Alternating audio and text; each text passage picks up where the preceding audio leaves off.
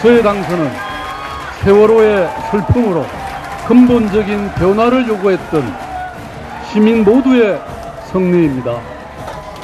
저는 유권자들의 선택을 무겁게 받아들이겠습니다.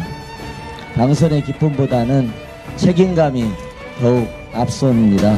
좀 더 시민들과 가까이 시민들의 의견을 최대한 반영하면서 더 공정하게, 더 깨끗하게, 더 열심히.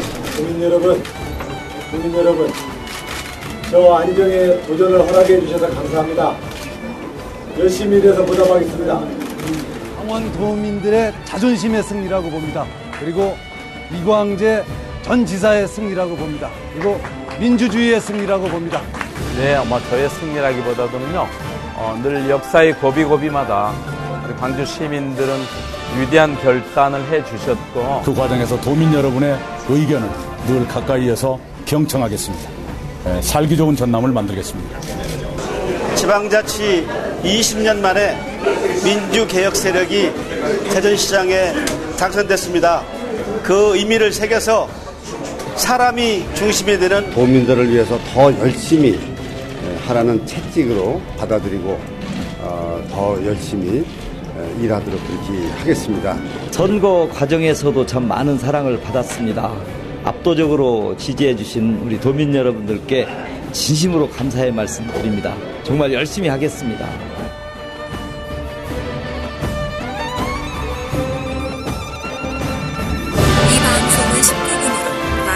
비속어와 욕설이 난무하는 노약자, 임산부, 청소년은 청취를 삼가주시기 바랍니다. EJ 6.4 지방선거 특별판 시작하겠습니다.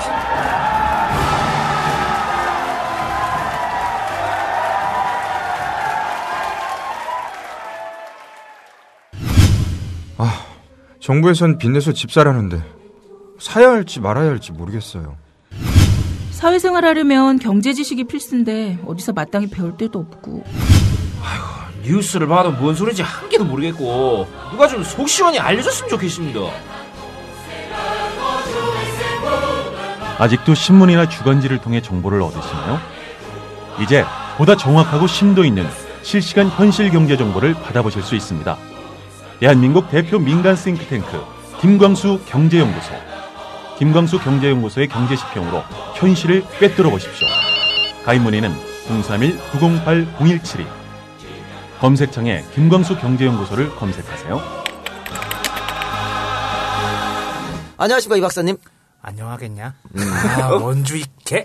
야이, 이 박사 이 개새끼야. 책임지란 말이야. 야, 지금 고향은 거기다 인천이야 또. 그래요. 인천, 강원 지금 다. 현재 시각이 12시 조금 넘은 시각인데요. 6월 4일, 그러니까 6월 5일이죠. 6월 5일 오전 12시를 조금 넘은 시각인데 지금 상황에서는 인천과 강원이 지는 걸로 나오고 있습니다. 그래서 지금 이런 얘기를 하는데 저희가 오늘 12시에 방송을 하기로 했었던 이유는 12시쯤 되면 당선자 윤곽이 대충 나오지 않을까 생각해서 12시 했는데 안 나와. 예, 지금 굉장히 개표가 늦게 이루어진 관계로 아직도 안개 속에 있다. 이런 말씀을 드리고요. 그럼 어쨌든 근데 내일 많은 분들이 회사에 나가셔야 함에도 불구하고 오늘 지금 이제 안가 6시부터 꽉 차가지고 만원사를 이뤄서 중간에 또 가신 분도 계시고 또 대기했다가 또 보도표 받아서 들어오신 분도 계시고 있기 때문에 우리 방송을 빨리. 보도표로 들었어. 번호표. 네, 번호표. 그래서 우리 방송을 빨리빨리 계속 늦출 수는 없습니다. 네. 그러니까 일단 12시쯤에 한다 이렇게 말씀드리고 그래서 우리 방송이 약간의 차이점이 있을 수 있습니다. 업로드 할 때. 그러나 그렇죠. 그건 충분히 여러분들, 청취자들께서 이해하시라고 보고요. 일단 오늘 안가에 많은 분들이 오셨는데, 좀 재미난 분들이 많이 오셨어요. 우리 신혼부부, 임산부가 또 오셨어. 에? 진짜? 다음 달에 출산이라고 하시는데, 예, 저 두 분 오셔가지고, 오셔서 지금 옆에, 인천에 사시는 분인데 여관방 잡았답니다. 오늘 우리 생방송 듣고 내일 주무시고 가신다는데. 아니 임산부를 이 험한 곳까지 끌고 오시면 어떡해요. 원래 욕을 아니 임신을 해서 계속해서 EJ로 태결했대요. 욕은 그냥 아주 그냥 인이 박였을 거라 이렇게 생각하고. 근데 제가 덕담을 해드리고 왔죠. 이 작가 같은 새끼 날 거예요. 덕담인지 악담인지 모르겠습니다만은 나름 정의롭잖아. 괜찮지 뭐. 나름. 그럼. 그리고 또 여기 우리 이쪽 한 규탱이에 미녀 세 분이 오셨는데 여기 우리 진규 아버지 회사의 경쟁자라고. 경쟁사 회사에서 오셨는데. 아. 스타 얼라이언스? 아시아나지. 그러니까 아시아나. 야, 스타 얼라이언스야. 맞죠? 그래. 뭐 맞죠? 그런데 네. 우리가 그때 얘기했잖아. 진규 아버지 보고 미국 가는 비행기 큰 거 모신다고. 아시아나가 없었거든. 이번에 취향했다고 상당히 좋아하더라고. 쟤네 빨갱이야. 내가 아까 잠깐 얘기해봤는데 쟤네 막 한청년 진군가 이런 거 부르던데. 그래요. 뭐 그렇게 하는데 세상이랑 빨갱이 잘 어울리더라고. 하여튼 그런데 일단 그 연식이 오래돼서 저한테는 저한테는 별로 메리트가 없다 이런 말씀을 드립니다. 근데 진규 아버님이 네. 우리가 항상 얘기했잖아요. 스튜어디스 좀 데리고 오시라고. 안 오고 있지. 우리 방송을 들을 만한 사람이 없대. 됐어. 내가 볼 땐 경쟁사승. 됐어. 우리 아시아나로 가겠어. 네, 경쟁사승은 오늘 진규 어머니만 오셨고 아버님은 안 오셨는데 오늘 비행이랍니다. 하필 비행이 걸려서 오늘 못 오셨는데 어쨌든 오늘 진규 어머님하고 저번에 우리 교수님들 오셨죠. 교육감 지금 서울 네. 단일 후보, 네. 조 후보 예. 꼭 모셔달라고 했던 그 교수님들하고 다 같이 오셨는데 방송 보다가 이제 중간에 가셨고 그분들은 그래서 조 교육감이 이재한테 너무 고맙다고 말씀 전해달라고 어쨌든 저희는 할 만큼 했습니다. 그렇게 하고서는 오늘 벙커에서 생중계 한다고요. 아유, 우린 됐어. 어쨌든 어느 정도 우리가 기회했다고 보고 왜 이거 저희 깔때기가 아니고요. 조 교육감 후보 방송을 저희가 EJ에서 업로드하고 네. 그날 바로 네이버 예. 실시간 검색어에 하루 종일 올라와 있었습니다. 네. 10위권 네. 안에 계속 네. 들어와 있었어요. 그래서 대단히 인지도 높이는데 우리가 기회했다. 네. 이렇게 생각하면서 좀 뿌듯함을 느낍니다. 조 교육감, 지금 아직 당선 유력이긴 하지만요. 이분 처음에 그 선본에서 얘기했을 때는요. 진입했을 때 6%였습니다. 그거는 이따가 자세한 얘기는 이따 하기로 네. 하고요. 자, 일단은, 투표율부터 한번 살펴보도록 합시다. 네. 최종 투표율이 어떻게 됐죠? 56.8%. 예. 최종 투표율이 56.8%였는데요. 다른 선거 때, 그러니까 다른 지방 선거 때보다는 많이 높은 겁니다. 그러니까는 2006년 우리가 지방 선거에는 50%가 채 안 됐습니다. 안 됐고 네. 지난 5회 지방 선거죠. 그때 54.5%였어요. 예. 그러니까 그때보다 2.3% 정도 올랐다고 예. 보는데 요거는 사전 투표 네. 가 많이 기여를 했다고 보고. 그리고 이게 16년 만에 최대치래요. 그러니까 처음 지방자치단체장 선거를 시작했을 때 60%가 넘었었고 그 이후에 50%대로 떨어졌는데 그리고 한참 지나서 16년 만에 그 50% 넘은 것 중엔 거의 최대치란 그런 얘기가 있더라고요. 그렇습니다. 그래서 일반적으로 우리가 말합니다. 투표율이 올라가면 야당이 유리하다. 그렇게 얘기해요. 근데 그 공식이 깨진 건 2012년 대선이죠. 근데 에이. 투표율이 상당히 높았음에도 불구하고 여권 후보가 당선됐으니까. 에이. 그러나 그것은 굉장히 예외적인 경우다. 그러니까 박근혜 대통령 만들기 해야 됐었던 노령층 인구가 네. 골든 크로스 이런 얘기 있었지 않습니까? 예. 그래서 이렇게 하다가는 박근혜가 대통령이 안 될 수도 있다는 어떤 그 불안감, 절박함. 그게 작용함으로써 그 사람들이 대거 투표장에 몰리면서 투표율이 올라갔어. 네. 그러니까 이게 굉장히 예외적인 경우고 그렇죠. 이번에처럼 투표율이 올라가면은 야권이 유리하기 때문에 이번 지방선거가 야권이 대단히 유리하게 전개될 것이라고 지금 거의 다 예측을 했는데 그리고 그에 맞춰서 출구조사 KBS, MBC, SBS 3개 방송사의 출구조사가 10대 7 정도로 야권이 이긴다고 나왔습니다. 예. 상당히 고무적인 결과라고 봤는데 지금 12시 오전 6월 5일 오전 12시 분석표를 보면 조금 다르죠? 9대 8 네. 정도로 새누리가 이기는 걸로 지금 나오고 있어요. 네. 근데 아까 전에 그 10시쯤에서는 말입니다. 최악의 상황 11대 6까지 벌어졌어요. 그렇죠. 11대 6까지 벌어졌다가 상당히 따라잡았다. 따라잡았는데 어쨌든 9대 8로 선거 결과가 나타나면 이거는 야권의 패배죠. 2010년에 이겼기 때문에 야권의 패배로 기결을 하는데 이 방향이 아직 결정이 안 났기 때문에 접전력이 너무 많습니다. 아직 예. 어떻게 기결될 건지는 조금 두고 봐야 될 것 같고요. 자, 일단 사전투표제를 한번 살펴봅시다. 사전투표제 때문에 우리가 한 2.3% 올랐다 이렇게 얘기하지 않습니까? 예. 그러니까 예. 그 전에 2010년 지방선거가 투표율이 굉장히 높았어요. 그 전 선거보다 한 5% 정도 높았죠. 그거는 선거가 접전구역이 많으면서 젊은 층이 많이 투표를 했기 때문에 올라갔다. 그렇게 보고, 그러니까 이번 선거는 사전투표제 때문에 그거보다 더 올라갔다. 이렇게 보거든요. 네. 그러니까, 근데 사전투표제가 이번에 상당히, 여론이 좋아요. 잘했다. 네. 해야 된다. 계속 네. 해야 된다. 이런 방향이 오기 때문에 이번 기회를 삼아가지고 사전투표제를 정착시킨 게 어떤가 이런 생각을 좀 하거든요. 그러니까 거기 더불어 또 이제 뭐 실제로 그렇지는 않겠지만 불신의 어떤 목소리 좀 있긴 했죠. 네. 그런 거 생각하면 저는 선거 못하고요. 그러니까 사전투표제를 좀 적극적으로 실시해야겠다는 생각이 드는데 이거 왜냐면요. 우리가 지금 이틀 하지 않습니까? 네. 금요일, 토요일. 외국 사례. 외국에서 같으면 캐나다는 사흘이고 미국은 주마다 틀리지만 열흘에서 보름 정도 됩니다. 보통 평균이 한 열흘이고 일본은 15일 보름 동안 해요. 그러니까 우리도 그걸 본받아야 할 필요가 있고 네. 지금 우리 선거법상 지방선거 수요일 날이기 때문에 네.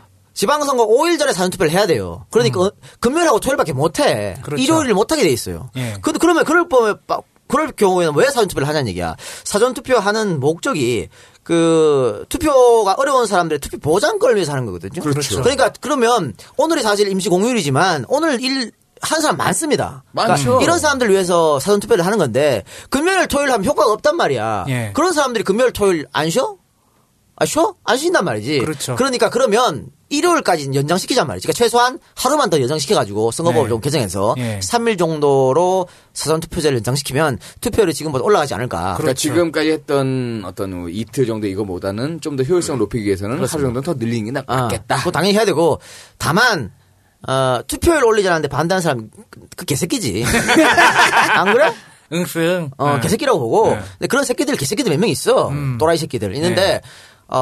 새누리당이 지금 속으로는 반대하겠죠. 그렇죠. 그러나 겉으로 드러내고 반대 못하거든요. 그러니까 걔들이 지금 주장하는 게 투표 시간 연장. 지금 6시인데 8시까지 연장하자. 네. 이것도 반대하는 거고 투표 연령을 낮추자. 19세인데 18세까지 낮추자. 네. 이것도 반대하는 거예요. 왜? 투표율 올라가면 지들 불리하니까. 그렇지. 그러니까 우리가 그거를 지금 야권이 여대 야소 구도기 때문에 그걸 바꾸지는 못하더라도 이 사전투표 지금 너무 지금 잘됐다고 칭찬 많이들 하고 국민 여론이 이거 좋다고 하니까 요거 정도는 하루를 좀 늘리는 거는 충분히 협상력으로 야당의 예. 협상력으로 가능하다 예. 이렇게 보거든요. 그렇죠. 그러니까 우리가 지금 뭐 현재 시각으로 8대9로 뒤지고 있지만 요 하루만 더 늘려도 충분히 앞으로 많지 않습니까? 당장 다음 달에 보궐선거 네. 있죠? 네. 또 국회의원 선거 있죠? 많이 있어요. 그때 대통령 선거도 있고 그때를 대비해서라도 요거 지금 야당에서 가장 먼저 취해야 될 게 이 투표율 높이는 거 그리고 사전투표제 하루 늘리는 거 이게 네. 아닐까 싶습니다. 그래서 제대로 빨리 해줄까 근데 그걸? 아 그러니까 그거 협상력으로 해. 야당이 씨발 뭐 야당이 하는 게 뭐야? 님이 뭐하고 처잡아졌나? 자꾸 협상력 얘기하는데 있어? 뭐가? 협상력이? 지금 날 갖다 쓰라니까 그러니까. 우리 저 해악적인 거 잘하잖아. 서청원 이런 사람 앞에서 막 지랄해. 할아버지 뻘 없어 님이 씨발. 어제 나한테 밥 사줘 왔어요? 청원이 형 얘기 나온 김에 청원이 형 오늘 저기 몽주비 형님한테 쓴소리 하더구만. 아 좀 뻥도 치고. 아이 뭐 그랬어야 되는데 뭐. 아 이번 선거가 중요한 게 이런 겁니다. 조금 있으면 새누리당이 전당대회를 합니다. 전당대회를 하는데 지금 이 지방선거가 야권의 승리로 결착이 나야. 전당대회에서 친박에 힘을 못 써요. 그렇지, 물갈이 할 거야. 그런데 이렇게 여권이 이긴 걸로 나오면 결국은 서청원이 당대표 됩니다. 그러면 또 줬다는 거야. 그러면 친박 체제를, 그러니까 박근혜 대통령이 자기 친정 체제를 구축하게 되거든. 네. 그럼 김기춘도 자를 필요가 없어. 그렇죠. 왜 잘라? 국민들이 씨발 좋다는데. 안 그래? 그렇죠. 그래 그렇게 되면 개각의 폭도 상당수 좁아질 거고 그렇죠. 국무총리를 누구 임명한 이것도 달라져요. 또 대통령의 리더십 지금까지 화합이 아니고 불통하고 소통 안 하고 이거 씨발 오늘 내가 못 알아들었나 원래 말이 빠른데 그런 식으로 갈 수밖에 없다. 야, 그러니까 존나 먹히더라 그게. 뭐 박근혜 눈물을 닦아주십시오. 이게 먹힌다. 족 같은 게 이게 그러니까 먹히네. 저는 그게 안 먹힐 줄 알았어요. 뭐 왜냐면은 자. 지금 우리 저 부산이나 예를 들어 접전 지역, 네. 경기 뭐 인천 이런 지역에 새누리당 후보가 안 보여요. 박근혜만 얘기해. 네. 박근혜 얼굴을 달아놓고 말이죠. 지들의 정책이나 혹은 인물 자질론 이런 걸 얘기해야 되는데 그거 심지어는 후보가 씨발 지 얼굴 안 달고 거기다가 박근혜 얼굴을 갖다가 올려놓고서는 무슨 대통령 이야기만 쳐다봐지고 하고 있다 이 얘기입니다. 그러면서 이제 읍소를 하는 거죠. 도와달라. 한 번만 도와주십시오. 님이 씨발 정부 출범하고 70년 중에 60년을 도와줬다. 언제까지 도와줄까 우리가? 야 그거 기획한 사람이 그 예전에 침대는 과학입니다. 그 광고 카피 만든 사람이 그거 아이디어 냈다 그러더구나. 아 그 수염난 그 양반? 네. 그러니까 이 보자고요. 자, 여러분 기억하시겠지만 2002년 대선 끝나고 차떼기로 몰렸지 않습니까? 그래서 네. 천막장사 갔죠. 네. 차떼기가 뭐예요? 그 탑차에다가 돈 현금으로 이빨 실어가지고 사과 상자도 아니고 차 채로 던져주기 차떼기입니다. 그런 개짓거리를 했던 사람들인데 그것 때문에 지들 반성한다고 뭐 천안 유선 팔아먹고 천막장사 갔잖아요. 네. 그러면서 뭐라 그랬어? 이번 한 번만 도와주십시오 그랬어요. 또 또 씨발 똑같은 거 또 했잖아 지금. 도와줬잖아. 노무현 탄핵진 어땠어? 그때도 한 번만 도와달라 그랬어. 예. 도와줬잖아. 예. 2012년 대선 대통령 선거 때 한나라당 인기가 없어서 간판 바꾸고 색깔도 씨 뭐 파란 거에서 빨간 거로 바꾸고 네. 새누리랑 바꾸면서 또 말해 또 도와달라 했지. 네. 도와줬잖아. 이 거지 새끼들이 도와줘야 돼. 이 거지 새끼들은 양심이 없는 거예요. 제가 모 배우가 했던 것처럼 말이죠. 저기 앵벌이든 껌. 앵벌이도 검은 최소한 주고서는 도와달라고 그래. 아휴, 어? 이 새끼들은 양심이 없어요. 저기 트위터인가 어디 보니까 그 도와주십시오 하는 그 청년 당원인가 뭐 하는 사람이 도와달라고 그러니까 500원짜리 던져주면서 그러지 말라고. 아나 그러지. 옛다. 네. 옛다. 네. 이거나 먹고 떨어져라. 뭐 이런 의미일 수가 있겠는데. 어쨌든 그게 저는 그게 역풍이 불 줄 알았는데 지금 보면은 그게 먹겠다 이렇게 보고 이런 결과가 나타나기 때문에 우리가 너무 안타깝다라고 하는 거죠. 사실은, 소위 말하는 그 고학력, 또 이런 분들, 또 그 화이트 칼라, 이런 분들이 야권 지지자가 많았습니다. 맞는데 반대로 주부, 또 저학력층, 이런 분들에서 여권 지지가 여권표가 많이 쏟아지고 있어요, 지금. 그래서 이런 결과가 나타나는데 저는 안타까운 게 그런 겁니다. 저학력층, 또 주부, 노인층 이런 분들이 나에게 이득 주는 사람은 여권표가 아니에요. 새누리당이 아니에요. 야당에 던져야 자들이 자신한테 이득이 있단 말이야. 근데 그거를 망각하고 그거를 모르고 계속 새누리당의 표를 던지니까 그게 너무 안타까운 거죠. 늘 얘기하잖아. 저기 이제 중랑구 면목동의 쪽방에 사는 그런 하루하루 날품팔이하는 사람들이 왜 새누리당을 찍고 앉았어? 말같지도 않은 소리 하는 거지. 지가 돈 많고 건물 있고 그러면 찍는 거 이해한다고. 근데 그렇지 않고 존나게 찌질하게 가난한 사람들이 왜 새누리당을 지지한 저는 당체 이해를 할 수가 없습니다. 그렇습니다. 지금 뭐 강남 3구도 뭐 여론조사 결과에서는 뭐 박원순 다 이긴다 나왔는데 지금 개표 결과 보면은 강남은 역시. 정몽준 이기고 있어요. 그러니까 이해한다고 님이 뭐 돈 많은데 뭐 자기한테 이득되는 사람 찍는 거 당연하지 뭐. 뭐라 그래. 강남 3구에서 지금 현재 시각 12시 38분 현재 네. 서초구가 1%가 안 되는 차로 이제 몽주비 형이 이기고 있고 그리고 강남구가 한 18% 차이로 몽주비 형이 이기고 있고 송파구는 원순 형이 이기고 있어요. 그러니까 네. 강남 3구 중에 서초 송파 서초는 뭐 1%면 거의 차이도 없다고 보거든요. 네. 그러니까 그 정도로 접전이고 송파는 이긴다고 보면은 이거 자체가 바뀌었다는 얘기죠. 바뀌었다. 그런데 그 콘크리트 지지층 절대 무너지지 않는 박근혜 지지층 그것 때문에 지금 이런 현상이 일어났다고 보고요. 하여튼 우리가 지금 12시 지금 한 30분 가까이 되는데요. 네. 우리가 계속 방송을 하면서 순간순간 바뀌는 것은 여러분들 설명을 드리겠습니다. 자 그러면 일단 출구조사부터. 가볼까요? 네. 가보는 대신에 본격적으로 출구조사 얘기하기 전에 잠깐 전하는 말 듣고 오겠습니다. 아직도 고지방 마블링을 찾고 계신가요? 아직도 옥수수 중심의 소고기를 드시고 계신가요? 여기 마블링 중심주의에 빠진 등급제에서 벗어나 건강한 한우를 지향하는 네이처오다 유기농 한우가 있습니다. 인위적인 거세, 과도한 옥수수의 급여, 곡물 위주의 사료, GMO 사료, 각종 호르몬제와 항생제 등의 방법이 실습니다. 이제 국내 최초의 유기농 한우 전문 쇼핑몰 네이처오다에서 건강한 유기농 소고기와 곰탕을 만나보세요. 신규 가입하시면 바로 사용 가능한 적립금 3,000원과 모든 제품 3% 적립, 무료 배송으로 만나보실 수 있습니다. 생산지와 직거래하여 생각보다 비싸지 않은 유기농 한우. 이제부터 소고기는 네이처오다에서 찾으세요. 자, 전하는 말 들었고요. 출구조사 결과 우리가 출구조사에 왜 열광하고 흥분했냐면요. 지금까지 출구조사가 틀린 적이 거의 없습니다. 거의 없죠.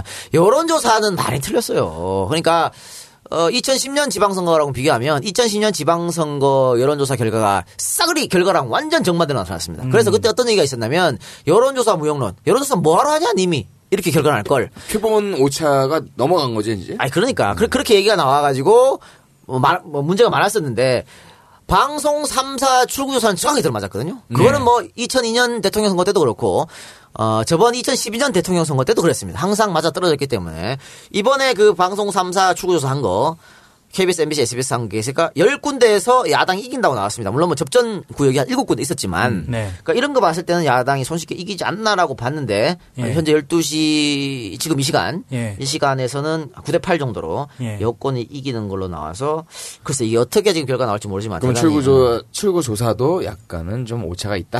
아 뭐든 출구조사 오차가 있을 수밖에 없죠. 다만 왜 KBS, MBC, SBS 출구조사를 우리가 믿을 수 있냐면 이 사람들 표본이 상당해요. 굉장히 그렇죠. 예. 우리나라에서 이만 만큼 평원조사 해갖고 조사하는 데가 없어. 그러니까 여기는 돈은 좀 쓰나 본데. 그렇죠. 돈 쓰는 거죠.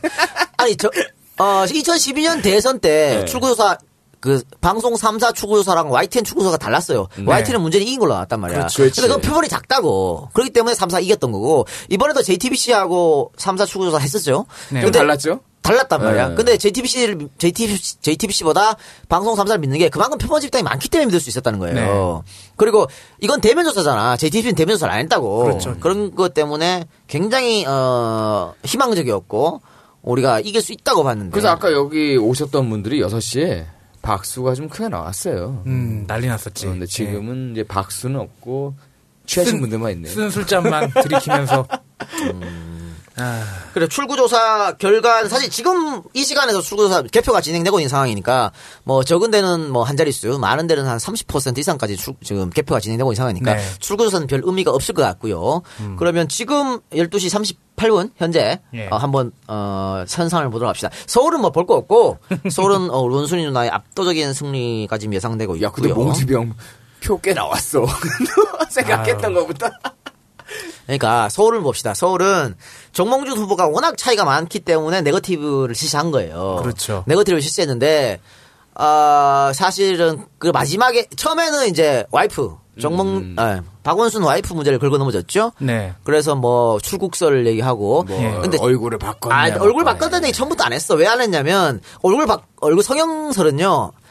거의 정치에 조금만 관심 갖고 있는 사람 다 알고 있었네. 여의도에서 다 떠들어온 얘기였어요. 근데 이거를 직접적으로 말 못했지. 나경원처럼 이렇게 될까봐. 말 못하고 그러니까 괜히 출국설을 꺼낸 거야. 네. 나타나라 이거지. 그런데 어쨌든 박원순 후보의 와이프가 나타났지. 나타났는데 얼굴이 조금 그렇긴 그래. 좀 안타깝지 그런 거 보면. 네. 아니 원래 대단히 미인이었거든. 그냥 뭐 살지 뭘 또. 이게 또 얼굴에 주름살이 있는 게 또 나름의 그 세월의 연륜이고 이뻐요. 그걸 또 뭐 그래서 어쨌든 뭐 비판하는 사람도 있었는데. 야 그건 네가 할 말은 아니지 이 새끼야. 내가 왜 인마. 어린 여자 좋아하는 네가 할 말은 아니지. 아니 그러니까 세월에 그게 묻어나는 건데 걔는 뭐 그런 것 같고. 그것 때문에 또 공격을 당했지만은 그게 이제 첫 번째 네거티브였고. 네. 두 번째 네거티브가 바로 농약급식이었습니다. 그렇죠. 농약급식이었는데 이거 조금만 우리 관심을 갖고 있는 분이 이게 말이 안 된다는 걸 알아. 오히려 박원순한테 칭찬해줘야 돼 이거. 네. 그렇지. 박원순 처리했거든. 박수 쳐줘야 될 문제를 가지고 이걸 농약급식이라 그래가지고 내가 얘들 보고 쓰레기라 하는 이유가 이것들이 농약급식이란 팻말을 들고 초등학교 앞에 가고 그 시위했어요. 네. 애들이 학교로 왔다 갔다 하는데 애들이 그럼 그거 보고 어떤 생각을 할 것 같아. 쓰레기 같은 새끼 장기적 포석이야? 이기려고 말이지. 선거 이기려고 애들 동시까지 파괴하는 이런 짓거리를 했다고. 덕분에 가만히 있던 문용린이가 유탄을 맞았죠. 문용린이가 가만히 있다가 어머 저 새끼가 왜 저래 이렇게 된 거예요. 제가 여러 군데 나가서 방송사에서 뭐 선거 전에부터 얘기했습니다만 그 얘기한 강연이 있어요. 정몽준 후보가 네거티브 하면 진다. 어차피 그러니까 정몽준이 네거티브 하는 거 이해는 해요. 워낙 그 지지율 차이가 많이 났으니까 그렇죠. 그거를 좁히려면 네거티브밖에 없었다는 걸 아는데 그러나 내가 서울시장 하면 잘할 수 있다. 내 자랑거리를 얘기해야 되지. 예를 들어 88 올림픽 유치 뭐 2002년 아시안 게임, 2002년 월드컵 이런 얘기를 하면 하거나 아니지만 우리가 다 해줬잖아 그거를. 어쨌든 간에 그런 걸 얘기를 해야 되지. 정몽준 까는 걸로 해서 절대 못 이긴다. 그런 내가 충고를 한 적이 있었는데 네. 역시 뭐 내 말은 개조 씹으라 하니까. 어쨌든 뭐 그것 때문에 정몽준의 패배로 결정이 났고요. 네. 자 부산으로 한번 가봅시다. 확실히 떴네. 일단 서울시장은 확실히 떴네요. 서울시장 확실히 떴고요. 자, 부산에 네. 이제 서병수 후보 대표적인 친박계 후보 서병수 후보와 무소속의 오거돈 후보와의 싸움입니다. 51대 48입니다 현재. 네. 이거는 이제 출구조사하고 똑같이 나옵니다. 출구조사가 51대 48이었거든요. 그거랑 이제 똑같이 네. 나오는 건데. 오거돈 후보가 선전할 것이란 건 누구나 예측 가능한 거였어요. 네. 이게 왜냐면 오거돈 후보가 지금 세 번째 도전입니다. 세 번째 도전이니까 동정란. 그렇죠. 동정란이 굉장히 강하게 작용했고. 그때 열심히 떼서 바닥부터. 네. 그게 첫 번째고요. 두 번째는 오거돈 후보의 능력이에요. 이 양반이 부산의 부시장 하다가 그 직무대리로 시장했거든요. 네. 굉장히 잘했어요 그때. 그래서 오거돈이 일 잘한다는 거 부산시 바닥에 다 알려져 있어. 그래서 야 이번에는 한 바꾸자 이런 얘기 있었고, 또 상대적으로 세 번째는 상대적으로 서병수 후보가 뭐라 그래요? 조금 낮은, 그러니까 인지도나 이런 거에서 떨어지는 후보였다. 예, 예. 이런 거였고, 마지막 네 번째 요인은 간판을 무소속으로 달았다. 그러니까 새정치민주연합 달았으면 이렇게 안 나와요. 그렇죠. 무소속 간판 달았기 때문에 48% 이상 지금 얻을 수 있다. 이렇게 얘기한 거고요. 어쨌든 지금 아직 여러 군데를 안 깠습니다. 네. 그러니까 오거돈 후보 강세 지역을 아직 많이 안 깠기 때문에 요거는 일단 한 3% 정도, 3% 차이인데 네. 지금 개표율은 어느 정도 지금 진행됐습니까? 지금 전체 개표율이 12시 45분 현재 29.79% 개표율이 나왔어요. 30% 정도 개표율인데 네. 네. 오거돈 후보 앞서는 구가 몇 군데 있어요. 사상구라든가. 아니 신기한 게 네. 부산에서 제일 부자 동네 해운대 아니야. 해운대에서 거돈이 형이 이기고 있어. 그래요. 되게 신기해. 그리고 좀 기대했던 거는 그저께였죠. 지금 낮시상 그저께였는데 오거돈 후보를 지지하기 위해서 사돈 관계라는 우리 탤런트 성령이 누나. 김성령 씨께서 나오니까 내가 보기에는 아저씨 표는 좀 거둬들이지 않았을까. 그래서 이거 좀 안타까운 게 말이죠. 거돈 형이 우리 방송 나왔으면 당선했을 건데. 자, 우리 방송에 나왔던 아직 몰라. 이재명 시장. 또 조효연 교육감. 예. 조희연 교육감은 그냥 봤지. 앞서도 당선 안 됐습니까? 이게 뭐냐면요. 내가 우리 깔때기가 아니고 자, 오거돈 후보 같은 경우에 그러니까 우리 방송을 듣는 사람들이 충성심이 강해요. 그러니까 이재명이 누군지 모르고 조희연이 누군지 몰랐는데 들어보니까 괜찮게 살았어. 그럼 뭐야? 내가 성남에 안 사는데 전화해가지고 내 친척, 내 친구 예. 전화해가지고 야 이재명 괜찮더라 뽑아달라. 이재명 괜찮더라. 이렇게 한단 말이야. 예. 조희연도 마찬가지고 오늘 지금 저기 저 카운터 앞에 앉아 계시는 분 저 여성분이 예. EJ 들은 지 일주일 됐답니다. 일주일 들었는데 여기까지 나온 열성팬이 손 들어보세요. 누구세요? 열성팬이 됐는데 저 양반이 교육감 후보 그러니까 원래 이제, 민주당 찍고 이런 사람이었대. 그런데 교육감 후보는 고승덕이 찍으려고 그랬대요. 그럼에도 불구하고 몰랐던 거지. 고승덕이 찍으려고 맘만 먹고 있었는데, EJ 조희연 인터뷰 들어보고, 아니구나! 그래서 바꿨다는 거 아니야. 그러니까 여기 안가에 왔던 사람들도 조희연이 누구지 몰랐어요, 그때. 그러니까, 우리 부산, 공연 가가지고, 항상 만석이 아니었습니까? 그렇죠. 그러니까, 우리 방송을 듣는 우리 EJ 팬들이, 십시일반, 혹은, 한 명이 정말 전사 100이 돼가지고. 그렇죠. 일당백이 돼가지고 다, 자, 오거돈 합시다. 이렇게 하면, 이 조그만 3% 좁힐 수 있었어. 이 얘기야. 거돈이 형 왜 나온다 그러고 그걸 마지막에 안 나온다 그러고. 그날은 중요했잖아. 그날은 이해하지. 그날은 단일화 하고 있으니까. 부산시장에 오거돈 후보가 부산시장에서 선전하는 이유 중에 하나로 여러 가지 꼽았잖아요. 이 작가님이. 네. 그리고 거기 플러스 알파로 뽑을 수 있을 만한 게 단일 후보잖아. 그렇죠. 그러니까 그 일 때문에 우리 여기 못 온 거고. 그 이해하지. 그럼 완결해서 끝나고 와야 될 거 아니야. 우리가 사실은 우리가 접촉한 후보가 누구였냐면요. 박원순 시장. 박원순 시장은 그쪽에서 먼저 올라왔습니다. 그리고 진짜 이 충북의 이시종 시장, 이시종 지사도 그쪽에서 먼저 연락이 왔어. 네. 그 다음에 우리가 연락한 건 충남 지사. 그러니까 이렇게. 연락이 이제 됐는데 우리가 접촉한 사람은 다 이겼습니다 지금. 지금 그렇죠. 접촉한 사람은 다 이겼네요. 이게 뭐냐? 이 작가의 촉이야. 야 이 개새끼야 뭔? 나는 이기는 사람만 불러. 야 이 개새끼야 지금 질것 같은 모르지도 않어. 야 지금 시종이 형 지금 똥줄 타고 있어. 0.2% 차이야. 좋아. 충북 간 김에 충북 한번 얘기해볼까? 자 충북 얘기해봅시다. 충북 지사 선거가 이시종 후보와 윤주식 후보죠. 네. 윤주식 후보 옛날 산업자원부 장관했고 충주시 이제 국회의원인데 네. 두 양반이 한 30년 40년씩입니다. 중고등학교 동창이고 굉장히 친한 친구고. 예. 그런데 친구끼리 이제 싸움을 붙은 거죠. 예. 싸움을 붙었는데 이런 싸움이 재밌어 근데 이런 게 있어요. 충북도 여촌 야도 현상이 뚜렷합니다. 그러니까 소위 말하는 청주, 그렇지. 다 튀어나왔지 뭐. 청주 오창, 그러니까 인구가 많은 그러니까 사람이 발달된 도시는. 네네. 이시종현 시장으로 몰려요. 그런데 음성, 증평, 괴산, 보은 이쪽에는 새누리당 후보한테로 가는 거죠. 거기에 뭔가 바꿔 그다음에 여러 장물을 재배해야 되는. 거기에 플러스 알파로 고 유경수 여사의 고향 옥천. 그런데 거기는 유원지도 폐쇄됐어 지금. 이 그 시군구가 아무리 다 합쳐도 청주 하나를 이길 수 없어요. 인구수로 따지면. 그렇죠. 그렇기 때문에 충북시장에서 이시종 후보가 이길 거라고 보고 또 하나 내린 게 있죠. 둘 다 충주 출신이거든. 네. 근데 한 명이 충주에서 국회의원직을 사퇴하지 않았나? 그렇죠. 예. 그러니까 충주 사람들이 거기에 대한 배신감이 있을 수 있고 이런 여러 가지 이유로 지금 뭐 지금 엎치락뒤치락하고 굉장히 표차가 작습니다. 지금도 표차가 별로 없는데 이 정도면 12시 50분 영제 웃긴 게 옥천구는 시종이 형이 이기고 있고 충주는 진식이 형이 이기고 있어. 되게 웃겨 지금. 그러니까 어쨌든 결국은 청주 표심을 누가 잡느냐. 네. 청주가 가장 큰 도시이기 때문에 그렇죠. 청주 표심을 누가 잡느냐에 따라 달라지고 청주는 지금 어떻습니까? 청주는 상당구 쪽은 윤주식 후보가 이기고 있고요. 네. 흥덕구는 이시종 후보가 이기고 있습니다. 네. 그렇게 보고 어쨌든 청주 표심을 누가 잡느냐에 따라 달라진다고 보는데 충북은 저는 그래도 무난하게. 무난은 아니지만 어쨌든 똥줄 타면서 이시종 후보가 이기지 않나. 아 이긴다고? 그렇게 좀 봅니다. 지면 그러니까 너 이거 나중에 결과 어떻게? 아 이시종 후보가 말이죠. 예. 자, 뭐 선거 다 했으니까 깝시다 님이 이시종 후보가 못 나온다는 이유가 예. 말재주가 없대. 자신이 없대. 그러니까 이 작가 님이 개새끼야 너 말 너무 잘하지. 아니야 이거는 이시종 후보가 직접 말한 게 아니고 보좌관이. 아 보좌관. 이 작가 말 너무 잘하. 근데 이건 이 작가의 말빨 때문은 아닌 것 같아요. 그러니까 보좌관이 착각한 거예요. 네. 제가요.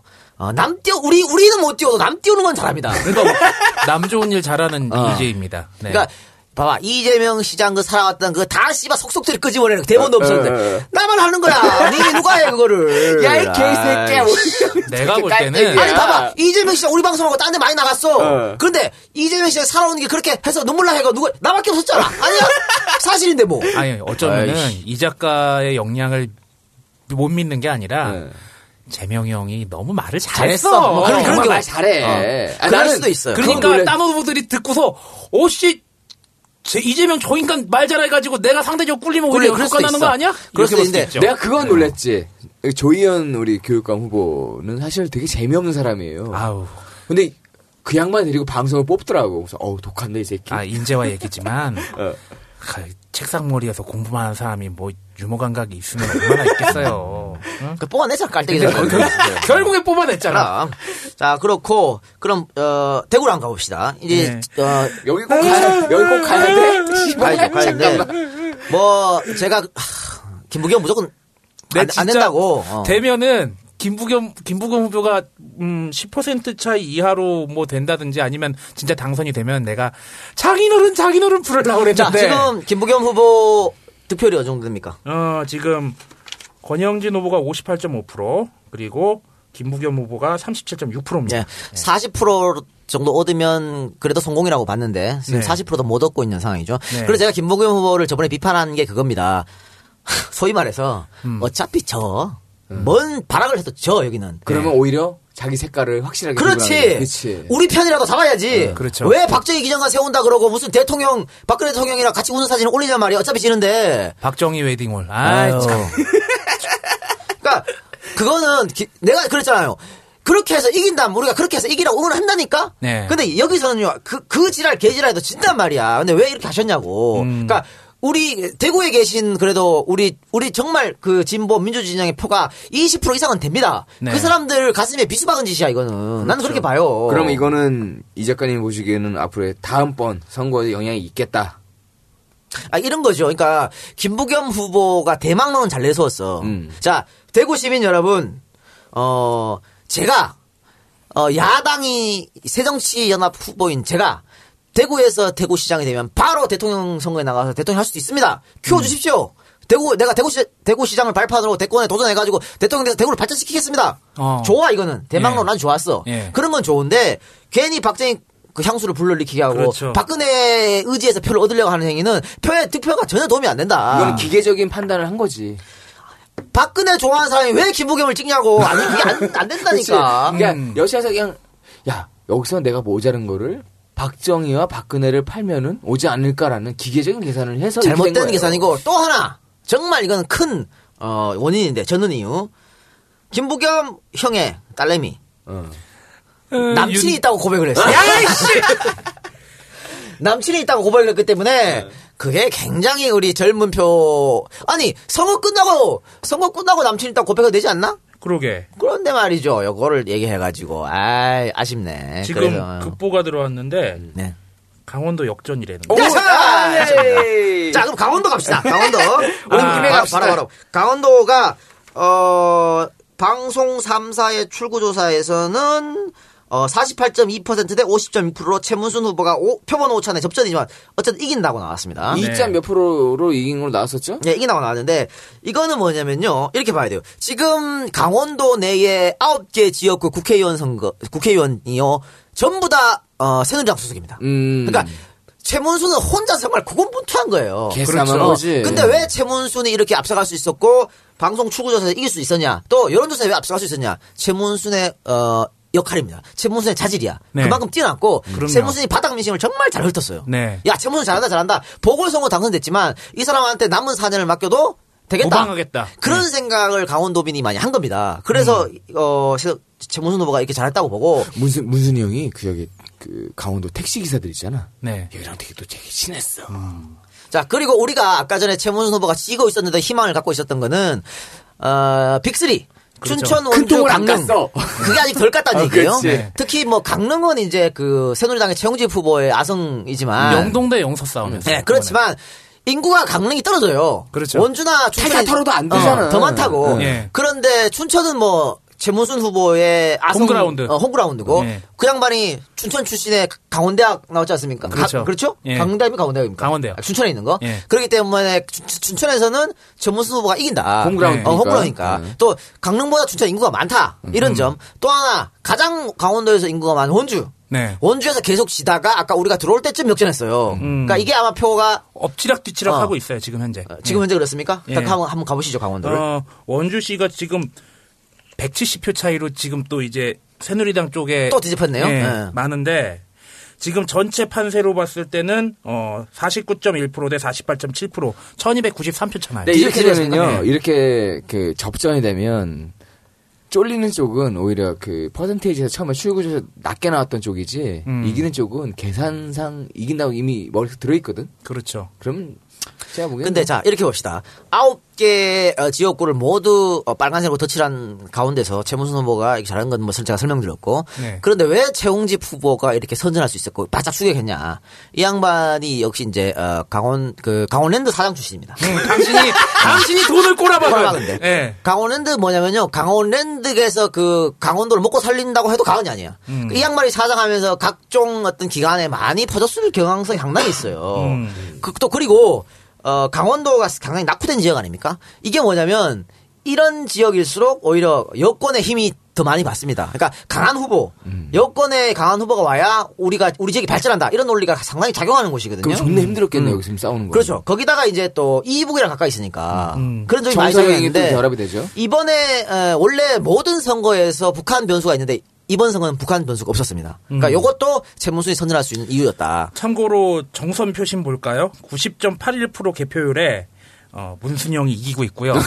그리고 이제 그 북한 문제 얘기를 한 김에 굉장히 제가 요번에 재밌게 본 게 강원도 하면 또 화천 양구, 내가 또 화천 군부대 출신, 또 화천 출신 아니야. 화천 양구, 철원 이런 데서 철원은 졌는데 화천 양구에서 최문순 후보가 이겼어요. 그래요? 82% 90%대 다 지금 개표율인데, 태백은 어떻습니까? 태백은 안 되겠지. 봅시다. 태백은 한 600표 차이로 여기 최홍집 후보가 이기고 있는 거거든요. 동네에서 키우고 있으니까. 그런데 태백이 이광재 고향이에요. 이광재 고향이기 때문에 이광재가 태백을 발판으로 해서 승리할 수 있을 그렇죠. 건데. 예. 그리고 또 최 후보 같으면 이광재가 이제 소위 말하는 나가리 되면서 그렇죠. 대신 왔기 때문에 그 태백 표심에도 좀 근데 뭐 크게 아마 그 인구가 많지 않기 때문에 그렇죠. 그럼 결국에는 어쨌든 이광재 선배 최문순 후보는 강릉 쪽에 아까 얘기한 대로 이쪽 춘천 쪽이고 최홍집 후보가 영동 그러니까 태백 산맥 쪽 먹은 거죠. 예, 그렇죠. 지금. 그래서 어쨌든 빅3가 좌우할 거라고 보고요. 빅3 중에서 어떻게 결판 날지가 중요한데 어쨌든 지금 역전시켰기 때문에 아까 많이 날 때는 한 6천 표까지 났거든요. 표차가 이걸 역전시켰기 때문에 상당히 가능성이 있다고 그렇게 생각합니다. 네. 또 그리고 또 이 집도 따님들이 또 이번에 선거의 어떤 일종의 뭐 트렌드이긴 했는데 이렇습니다. 정치인으로 성공하려면요. 아들을 놓으면 안 돼. 딸 만나야 돼, 님이 씨. 아들, 정몽준 후보. 개판 쳤고 말이지. 아들, 이회창. 네. 아들 얼마나 개판 쳤 아들들은 도움이 안 돼. 네가 그래서 정치를 안 하려고 그러는구나. 네. 저는 정치 안 하겠습니다. 네. 네, 내 새끼가 아마 나같이 또라이가 나을 것 같아서 저는 뭐 정치를 안 하는 걸로. 그리고 자 그러면 인천 한번 가볼까요? 우리 저 지역 살펴볼 게 많으니까 빨리빨리 넘어갑시다. 그리고 또 우리가 지금 할 얘기가 많아요. 인천 선거도 얘기해야 되고 이러니까. 인천 새벽 1시 현재 유정복 후보 52.4%, 송영길 후보 45.8%인데, 야, 이거는 너무했다. 이거는 출구조사하고도 차이가 너무 나는데요? 예, 출구조사가 지금 0.3% 차이였거든요. 그러니까 예. 표본 오차가 1.6%이기 때문에 이건 언제든지 뒤집힐 수 있다. 이렇게 희망 섞인 기대를 했었는데, 네. 요게 지금, 유정복 후보가 완전 앞서고 있다. 아니, 관련 관계자들도 얘기했던 건 인천은 모르겠다라고 얘기했었어요. 자, 그건 왠지 자, 살펴봅시다. 우리 현역 시장들이 이제 현역 프리미엄을 많이 받고 있죠. 그게 이제 박원순 시장, 최문순 지사, 안희정 지사, 이런 사람들입니다. 그런데 우리가 늘 얘기할 때, 최문순, 안희정, 박원순은 쉽게 이길 거라고 예상했어요. 그게 뭐냐면 바닥 민심을 잘 훑었어, 이 세 사람이. 그런데 송영길 시장은 그걸 못했다는 얘기예요. 송영길 시장이 바닥 민심을 잘 훑지 못했어. 그걸 못했기 때문에 이번에 고전하고 있는 거고, 또 인천이, 대체적으로 서해 5도도 있고 여권 성향이 강한 표심이 많이 나타난 곳입니다. 원래 그러면 안 되죠. 원래 그런 곳인데, 그렇기 때문에 송영길 시장이 4년 집권하는 기간 내에 좀 스킨십도 좀 해주고 그랬어야 돼. 이건 송영길 시장이 반성해야 될 부분입니다. 오히려 송영길 시장의 와이프가 좀 활동을 많이 한 것 같은데, 아니 뭐 송영길 시장 와이프가 뭐 최명길이야? 아니잖아. 아니라니까. 뭐 저기 목탕하고 등밀어 좀 누가 알아 그걸. 그러니까 그건 모르는 일이니까 오히려 송영길 시장이 조금 더 나서야 되지 않나 보고, 저희 이재인 송영길 시장을 접촉할 생각도 안 했습니다. 나 이긴 사람 보면 부른다 했잖아. 그래서 하여튼 그랬는데 송영길 시장은 조금 뭐 많이 아쉽지만, 송영길 시장한테 더 안타까운 거는 이런 겁니다. 그 유정복 후보의 아킬레스를 건드렸어야 된다. 그렇지. 세월호 참사와 관련해서 전 안행부 장관 아닙니까? 바로 직전 한 달. 세월호 사건 한 달 전 안행부 장관이었어요. 그걸 찔렀어야지. 그러니까 이걸 파고들었어야 되는데, 오히려 새누리당 쪽에서 야 세월호가 인천에서 출발했으니까 인천 잘못이야.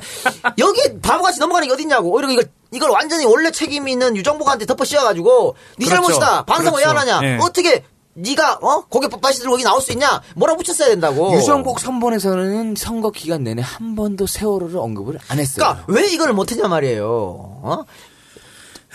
TV 토론 같은 나가서도 계속 이걸 얘기했어야 돼. 계속 물고 늘어졌어야 된다고. 당신 뭐 했냐고, 안행부 장을 하면서. 뭐 했길래 행정안전부를 안전행정부 바꿀 때 왜 바꿨어? 안전이 먼저 간단하다 돈 1, 2억 쳐들어가가지고 간판 바꾼 거 아니야? 근데 뭐 했냐고. 이걸 물고 들어줘야지 그걸 못했다는 게 너무나 지금 안타깝습니다. 지금 그러면 표차가 지금 얼마나 나죠?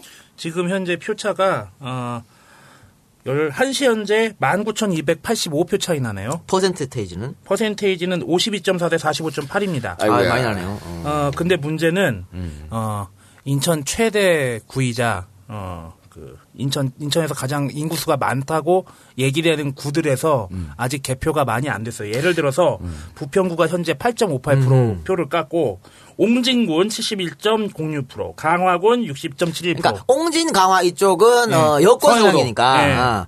그러니까 그쪽이 지금 많이 깠다는 얘기죠. 그렇죠. 그러니까 아직 조금 두고 봐야 될 것 같고. 그러니까 통합진보당의 신창현 후보는 몇 퍼센트 지금 득표했습니까? 신창현 후보가 현재 1.8%. 거의 뭐 예상대로 된 거 같은데, 사실은 말이죠. 지금 통합진보당 후보들이 조용하게 사퇴를 많이 했습니다. 그러니까 이 명단에, 그러니까 우리가 투표지에는 올라가 있는데 앞에 우리 투표소로 가면 사퇴했다고 이게 서비스가 있어요. 그게 뭐냐면요. 그러니까 새정치연합에서는 괜히 또 이석기 이런 데 연루될까봐 우리 저 단일화 안 한다고 천명했거든요. 천명했는데 공학교도 통합진보당 후보들이 스스로 슬쩍 빼는 거지.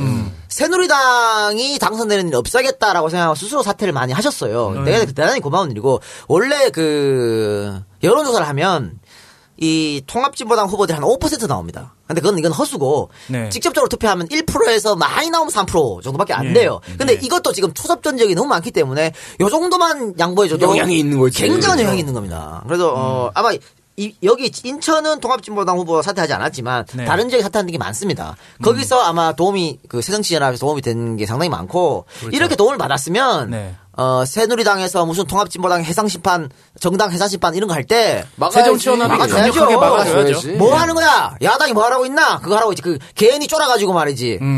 색깔론에 같이 종목몰이 될까봐. 야당이 할 일을 못 하고 있는 거죠. 이런 거는 뭐 해야 된다고 봅니다. 아니 이 무식한 새끼들이 말이에요. 저기 종북 좌파라는 프레임을 두려워하는 이유를 저는 잘 모르겠어요. 종북과 좌파는 친하지가 않는데도 불구하고 거기 출신들 사람들이 들어간 새정치민주연합에서 이 언제까지 종북 좌파라는 프레임을 겁을 내고 있는지는 잘 좀 이해는 안 됩니다, 솔직히. 자, 봅시다. 지금 서울하고 인천 살펴봤죠? 네. 수도권 빅3. 네. 서울, 인천, 경기도. 사실은 우리가 2승 1패하면 본전치기예요. 본전치기잖아. 그렇죠. 말아라, 네. 선거를. 그지? 그렇죠. 근데 지금 상황은 1승 2패로 나옵니다. 그러면은 졌다고 보는 거죠. 그러니까 저는, 3전 전승도 가능하지 않겠냐. 조심스럽게 생각했거든요. 3개 다 싹쓸이할 수 있다. 아, 처음에는? 그러면 강원도 줘도 돼, 사실은. 야, 이 개새끼야, 문순이 형 어떡하라고. 아니, 그러니까 수도권을 이기면. 네, 진짜 통합진보당 2승, 진짜. 아유. 그렇게 생각이 드는데요. 네. 지금 인천은, 지금 어쨌든 지금 퍼센테이지 상으로는 그러니까 출구 조사에서 지는 걸로 나왔고 네. 또 우리 12시 45분 현재도 지는 걸로 지금 나오는 상태입니다. 그래서 계속 쫓아가고 있는 상황인데 그러니까 새누리당 강세 지역의 투표율은 거의 다 깠고 네. 아직 송영길 시장 강세 지역 아직 안 깠으니까 그건 조금 더 두고 보기로 그렇죠. 하고요. 예. 자, 경기도 한번 마지막 살펴봅시다. 경기도에서는 남경필 후보가 쉽게 이기지 않나라고 우리가 누구나 다 예측했었죠. 예. 또 여론조사에서 그렇게 나왔었고. 네. 근데 새정치연합의 김진표 후보가 후보로 확정되면서 컨벤션 조건을 받았어요. 네. 그러면서 급격하게 추격하는 양상을 그렇죠. 그렇게 떴는데 예. 우리가 김진표 후보 야권 성향 지지자들 중에 김진표 후보 싫어하는 사람 많습니다. 많죠. 많은데.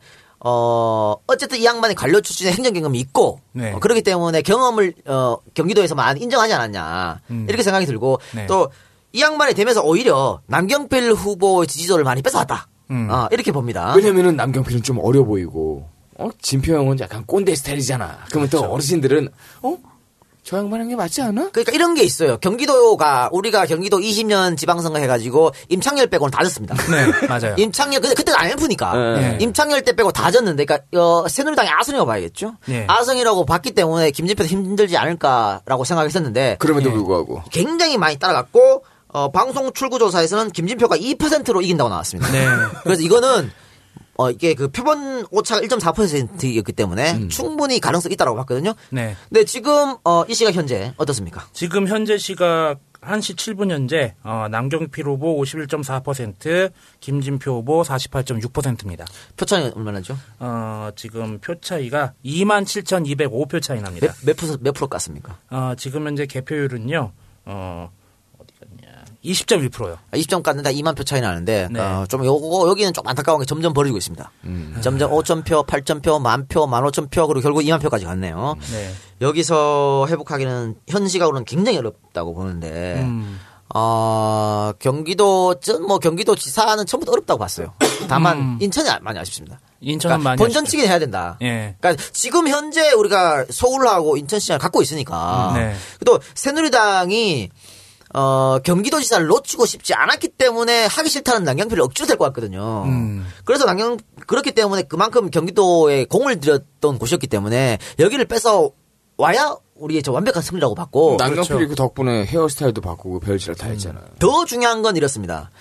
지금 김문수 전 지사가 아직 전 지사죠. 김문수 지사가 이제 대권에 도전하기 위해서 간둔 거예요. 간둔 건데. 그래서 지금 국무총리 김문수 논이 나오고 있죠. 많이 나오고 있죠. 예. 김문수하고 세훈이 형. 아니 세훈은 안 되고. 내가 봤을 때는 김종인 씨가 가장 유력한 것 같고 여러 가지 이름이 나오고 있는데 김종인이가 된다면 그 박근혜가 지금 똥치 찼다는 얘기야. 어쨌든 간에 그거는 나중에 얘기랑 관계가 없으니까. 어쨌든 김문수 후보가 국무총리로 나온다는 얘기가 있었는데. 내가 김문수면요 대가리 총 맞지 않은 이상 총리 안 해요. 안 해 이번에. 내가 대통령 하려고 경기도지사 간뒀는데 왜 국무총리로 들어가나? 그런 바보가 짓을 왜? 그렇죠. 지금 들어가면 어차피 본전은 못 건져요. 대한민국 국무총리 자리는요 가오마담, 얼굴마담, 바지사장 자리입니다.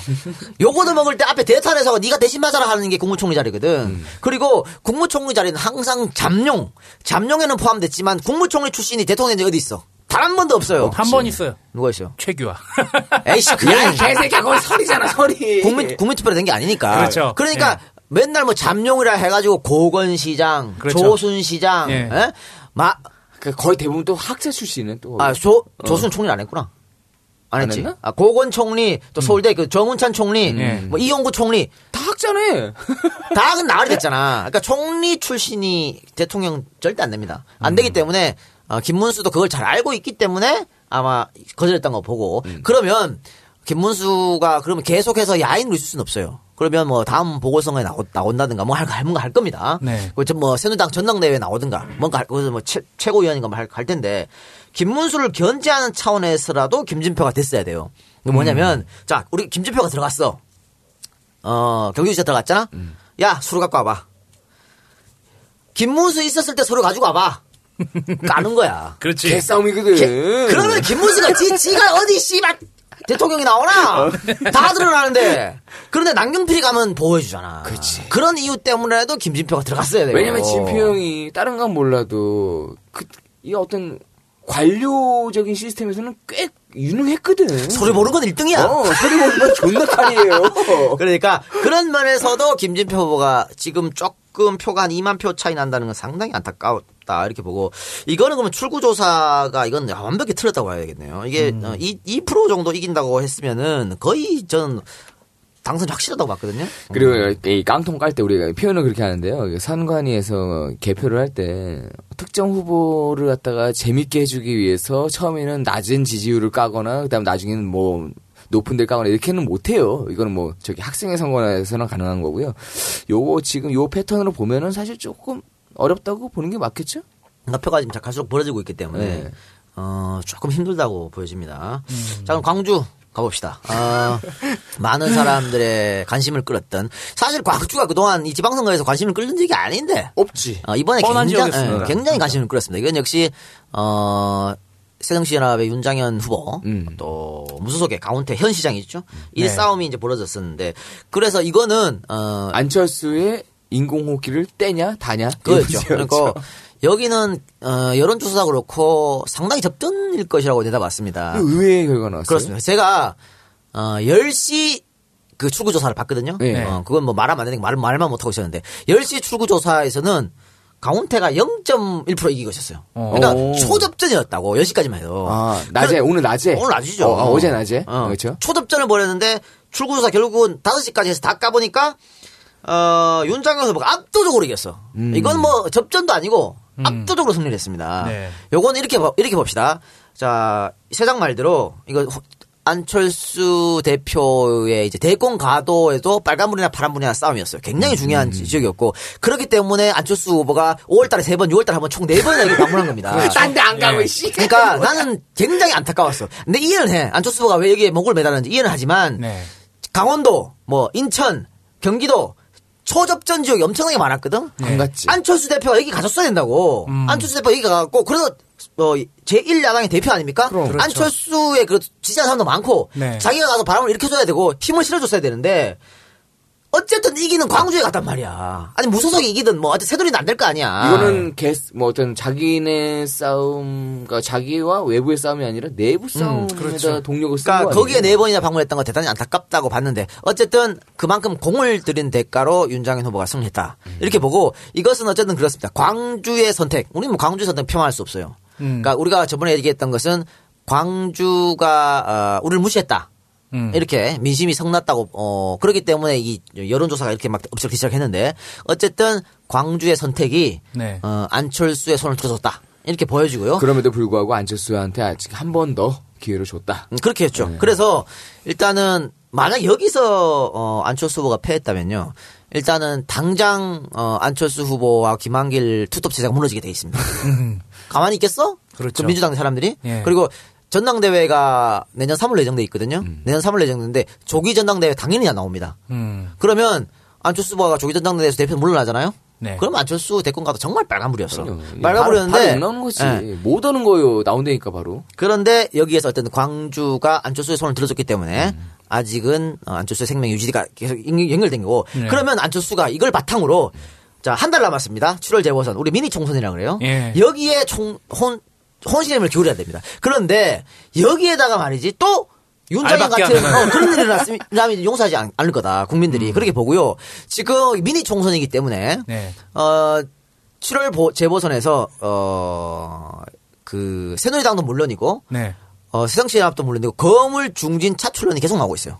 일단 동작과 하나가 또 떠오를 거 아니야. 그러니까 거기에서 이제 뭐 새정치연합 같으면은 뭐 뭐죠 학규형, 네. 정배형, 그렇지. 이런 사람들 지금 얘기 나오고 있고. 그동안 좀 쉬었잖아. 이제 나와야지 이제. 새정치연합에서도 거물급 인사들 차출론이 계속 나오고 있습니다. 그러니까 정말 빅회전이다. 네. 근데 제 생각은 지금 야권에서 만약에 승리를 하면 이번 선거가. 아까 우리 출구조사에 10대 7로 나왔지 않습니까? 네. 10대 7 정도면 압승이라고 봐야 되거든요. 압승으로 결론이 나면 혹자는 그러더라고. 박근혜 조기를 힘들게 올 거다.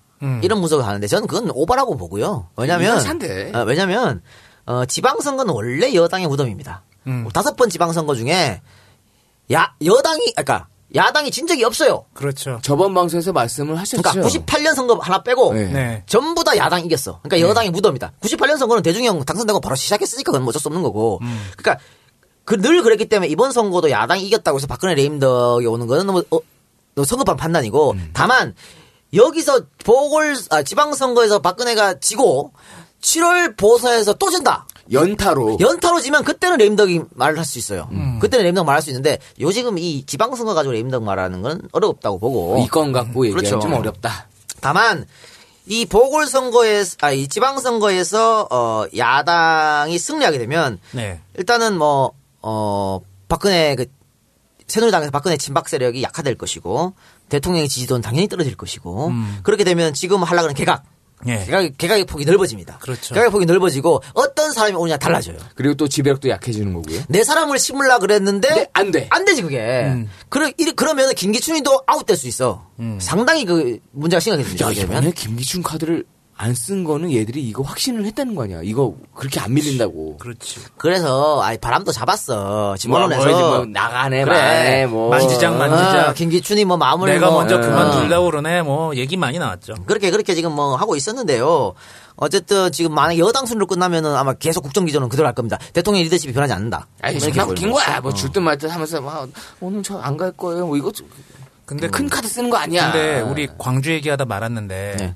강원태 후보의 이전의 이력이 영향을 미친 건 없을까? 상당히 영향을 미쳤죠. 네. 그러니까 강원태 후보가 됐기 때문에 윤장현 후보가 될 수 있었어요. 그러니까 광주 자체에서도 바꾸자는 바람이 많이 불었고 오히려 이용섭 후보였으면은 몰라 그런 네. 얘기도 있었어요. 모른다. 그런데 그러니까 내가 윤장현 후보가 살아온 사람을 폄하하는 거 아닙니다. 윤장현 후보가 굉장히 좋은 사람이고 네. 당연히 당선돼야 할 사람이야. 그러나 선거에 민주적 정당성이 없었다라고 하는 거지. 이거는 윤장현 후보 스스로도 인정한 거고 윤장현 후보가 경선에서는 어차피 지니까 그럼 경선하지 말고 대의원 투표가 아니고 이제 선거인단 모집회가 그렇게 하자 그랬단 말이죠. 예. 국민 무슨 배심원제 예. 그렇게 하면은 윤장현이 이길 수도 있었어. 그렇게 해서 이겼으면 명분도 쌓고 깔끔하지. 실리도 쌓고 좋잖아. 깔끔하지. 그때 안철수 대표의 어떤 욕심으로 이런 일이 벌어졌거든요. 너무 안전빵 아니야 이거는. 어쨌든 강원태 후보의 자질론 광주에서 강원태를 바꿔야 된다라는 변화의 바람이 있었기 때문에 이렇게 큰 표차로 났다고 생각합니다. 그런데 이렇게 생각해야지. 윤장현 후보가 이겼지만 네. 새정치연합의 지도부들이 느껴야 할 것은 어쨌든 지금 강원태 후보 몇 퍼센트 얻었어요? 57.7%. 아니 강원태 후보가. 강원태 후보는 32.7%요. 그러니까 새정치연합의 아성이라고 하는 것에서 무소속 후보가 이 정도 얻었다. 이건 반성해야 될 일이죠. 네. 어쨌든 반성해야 될 일이다. 그렇게 보고 이번에 어떤 걸 교훈을 삼아가지고 아니 야당 대표가 민주화의 성지 광주 DJ의 고향 광주 가서 계란 만든다는 게 말이 됩니까? 그러니까 요걸 발판 삼아서 똑같은 시즌 하지 않았으면 하는 네. 그런 바람입니다. 그런 바람이고 또 대전 그럼 한번 가봅시다. 오 대전 신기해. 대전 신기하죠. 좀 KTX 라인 따라 좀 가. 왔다 갔다 하지 말고 좀. 그래. 이거 그냥 제 마음대로 막 가고 있어요. 이거 이제 새누리당의 박성효 후보가 압승할 거라는 게 거의 대체적 시각이었죠. 네. 지금 어떻습니까? 오. 많이 조금 차이가 좀 나는데 7,088표 차이 나는데 권선택 새정치민주연합 후보가 50% 그리고 박성효 후보가 46.7% 득표율을 보이고 있네요. 그래서 이제 새정치연합의 권선택 후보가 앞서고 있는. 네. 예. 이거는 사실 그렇습니다. 아, 원래 터줏대감이 있어요. 대전시장은 영홍철 후보. 예. 근데 영홍철 후보가 낯익은 목소리, 낯익은 이름이야. 자진 사퇴했습니다. 자진 사퇴하는 바람에 여기가 재밌는 싸움이 된 거예요. 그나마. 네. 그런데 처음에 여론조사는 박성효 후보가 쉽게 이긴다고 봤거든. 예. 어. 또 아시잖아. 대전은요. 이거 우리 그녀 누나 눈 뜨자마자 카타카나 나왔을 때 네. 대전은요. 네. 거기였고 대전이 또 보수적 표가 많이 나 그동안 많이 나왔기 때문에 박성효 후보가 쉽게 이기지 않냐 싶었는데 의외로 지금 권선택 후보가 아주 선전을 하고 있다. 또 대전에 많이 새정치연합에서 많이 공을 들였습니다. 그러니까 안철수 후보도 많이 방문했고 또 문재인 후보도 방문했고 이러면서 여기에 많은 공을 들여가지고 이길 수 있다라는 얘기가 나왔고 이길 수 있다는 확신이 들어서 투자를 했나 보죠. 박성효 후보가요 대전시장 할 때 결정적으로 졸라 못했어요. 아 그게 결정적이에요. 네. 박성효 해가지고 되는 게 없었거든. 여봉철이 잘했다니까. 그러니까 이번에 멍철이 나오면서 무조건 되는 거였어요. 근데 멍철이 자신샷 됐고, 그러니까 사람들이 박성희 씨 옛날에 뭐 개코 이루어지고 하나도 없었거든. 정당 뭐 어떤 충성도를 떠나서 조금 어머 씨발 너무하는데. 그리고 여당 후보인데 대전에 아무것도 못 갖고 왔잖아. 그렇지. 그런 거에 대해 어떤 바꾸자는 열망 이런 네. 것 때문에 이제 권선택 후보한테로 갔다. 근데 물론 권선택 후보도 대전에서 그렇게 무슨 박수 받고 하는 후보는 아니야. 아니었는데. 그럼에도 불구하고 박성보다 낫다. 이런 게 지금 대전 그 밑바닥 정서입니다. 그 밑바닥 정서 유력했기 때문에 권선택 후보가 역전하지 않았나 그런 생각이 들고 또 이런 게 돼 있죠. 그 대전 역시 충남 아닙니까? 예. 그러니까 충남 도지사 선거, 그래, 좋아. 충남 도지사랑 같이 얘기합시다. 예. 충남 선거가 안희정 후보가 우리는 원래는 굉장히 크게 이길 거라고 봤는데 정진석 후보가 상당히 선전했습니다. 예, 굉장히 좋았어요. 예. 그러니까 정진석의 힘, 정진석의 또 아버지 대의원 정치가인데 그러니까 그런 영향도 있었고 정진석이 하여튼 굉장히 선전했다. 근데 아까 대전하고 연결하면요. 그 안희정의 파워가 대전에도 대전까지 미쳤다. 이렇게 안희정의 힘이 그렇습니다. 대전에도 깔렸다. 이게 뭐냐면 지금 안희정이 왜 충남에서 인기를 얻냐면 네. 대통령감이란 얘기야. 여기 제가 지방 선거를 보면서 느낀 게 이 지방자치단체 선거는 지방의 일꾼을 뽑는 선거이기도 하고 그리고 정권에 대한 중간 평가의 의미도 있는데. 그 지역 내부적으로 보면은 그 자기 지역의 일꾼을 자기 지역에 밀어줄 만한 대통령으로 밀어줄 만한 사람을 그럼요. 뽑는다는 의미가 굉장히 강하더라고요. 그죠. 그래서 제가 아까 이렇게 중간 저희 집계 결과니까 다 믿을 순 없지만 정당 지지율이 따로 있고 그리고 후보 지지율이 다른 데가 되게 많더라고요. 대표적인 게 제주도하고 충남이더라고요. 그거 참 신기하더라고요. 일단 뭐 정당 지지율에서는 충남 같은 경우 새누리대가 거의 더블스카로 이기고 있는데 네. 안희정 후보가 개인 인물 지지율 앞서고 있죠. 네. 그러니까 이런 게 뭐냐면 자 젊은 사람 키워져가지고 대통령 만들 수 있다. 우리 동네 출신. 네. 그러면 이 사람이 대통령 되면 우리 동네 발전할 거 아니냐. 이런 그 지역 그 사람들의 의식이 밑바닥에 깔려 있는 겁니다. 이광재가 강원도에서 왜 이길 수 있었냐? 마찬가지야. 그렇죠. 이광재 그럼 대통령 할 수 있어라는 생각이 있기 때문에 그런 거거든요. 그래서 안희정 후보의 어떤 그런 거 그게 이제 대전까지 미쳐가지고 권선택 후보까지 좋은 바람이 불어가지고 네. 이렇게 됐다고 지금 생각이 듭니다. 그러니까 인물에 대한 평가가 결국에는 정당 지지와는 좀 약간 거리가 좀 있는 형태로 표시된 거죠. 그리고 안희정 후보가요 일단 인상이 좋잖아. 그치. 인상이 좋고, 일단, 아까도 말씀드렸지만, 그, 밑바닥을 잘 다졌습니다. 스킨십도 아주 잘했고. 네. 그러니까, 이런 거예요. 동네, 우리 어른들. 그러니까, 동네 어른들은 거의가 새누리 지지 아닙니까? 이 사람들이, 안희정은 이쁘게 봐. 뭐라 그러냐면, 안희정 지사, 안 그래. 우리 희정이. 아, 진짜! 우리 희정이 이런다니까? 동네 어른들, 저 충남에 어디 가봐요. 동네, 저 노인정 가봐. 우리 희정이 다 이래. 정말 내 손자 같다고 생각하는 거예요. 네. 그러니까 그게 안희정의 파워가 있고 안희정이 재선까지 할 수 있는. 네. 우리 방송 출연했으면 압도를. 야, 이 개새끼야. 어이, 이 작가. 멍청들하고 자꾸 무시하면 안 돼요. 알았어요? 그래요. 충청도 이번에 아주 선전했다. 제가 그동안 조금 비하적인 발언을 한 걸 굉장히 죄송하다고 생각하고. 네, 그러나, 제가 충청도 존경하고 좋아합니다. 내 마누라도 충청도 사람 아니야? 이제는 충청도에 좆땡겨. 30년 후를 내다보고, 제가 지금 차근차근 지금 하고 있는 거 아닙니까? 교환이요! 저는 상관없습니다. 그래, 그래서 충청도 아주 좋아한다. 충청의 사위! 아이고. 자, 그렇게 이해해 주시기 바라고. 자, 그러면 딴 데 한번 봅시다. 울산은 뭐, 김기현 후보가 압도적으로 이거 조승수 후보가 좀 안 됐어, 승수형. 네, 압도적으로 이거도 보고. 세종시 봅시다. 세종시 어떻습니까? 세종시 현재 상황을 한번 보도록 하겠습니다. 출구조사에서는 이춘희, 세종시랑 이춘희 후보가 10% 이상 이기는 걸로 나왔습니다. 지금 실제로도 9% 정도 차이가 나네요. 예, 이춘희 후보가 9% 차이 정도로 지금 1시 25분 현재 이기고 있고요. 1위와의 표차가 3,746표, 그리고 확실히 떴네요. 자, 세정치연합에가 세종시 이기는 건 당연한 거고요. 세종시를 누가 만들었습니까? 그럼! 네. 이건 당연히 세종시연합이 이길 수밖에 없는 거죠. 네. 그리고 우리가 국회의원 선거할 때, 충북 선거 힘들다 그랬을 때 세종시가 해찬형이 가서 이겼잖아. 그치. 네. 그러니까 해찬형이 힘도 여기 작용했다. 이렇게 보고. 찬들이요? 아니, 찬들이 지금 이빨 빠진 호랑이고, 제가 봤을 때 촉이 많이 무뎌졌어. 그 양반 이제 나이 먹고 예전에 날카로움 굉장히 날카로웠죠. 예전에 쌍팔년도 그전엔 독사였어요. 독사 양반 DJ 대통령 만든 사람 이 노무현 대통령 만든 사람은 이해찬이 머리에서 나온 거예요. 국회 가서 대놓고 지금 보수 쪽 정당 욕하는 사람이 어디? 그러니까 그런 거 말고 그러니까 진보의 장자방. 보수의 장자방이 윤여진이면 진보의 장자방이 해찬들을 경했단 말이야. 네. 찬들이 형도 게다가 또 본인의 공격성도 엄청 세요. 그러니까 해찬들 그 제가 저번 대통령 선거 안타까웠던 것은 그치.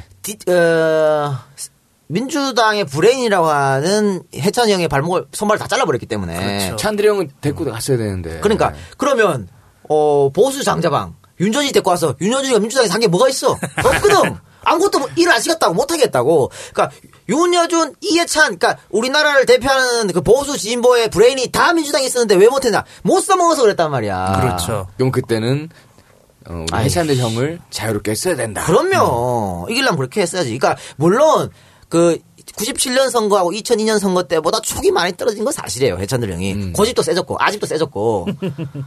그런 건 사실이지만, 아직까지 그래도 썩어도 준치 아니야? 예. 그런 게 있는데 그걸 못 살렸다는 게 안타깝고, 이제는 새롭게 떠오른 신성 제가 있으니까, 해찬드레 씻어도 됩니다. 난 이 새끼가 아까부터 자꾸 찬드레 얘기하면서 이 말 나올까봐 내가 눈을 보고 있었거든.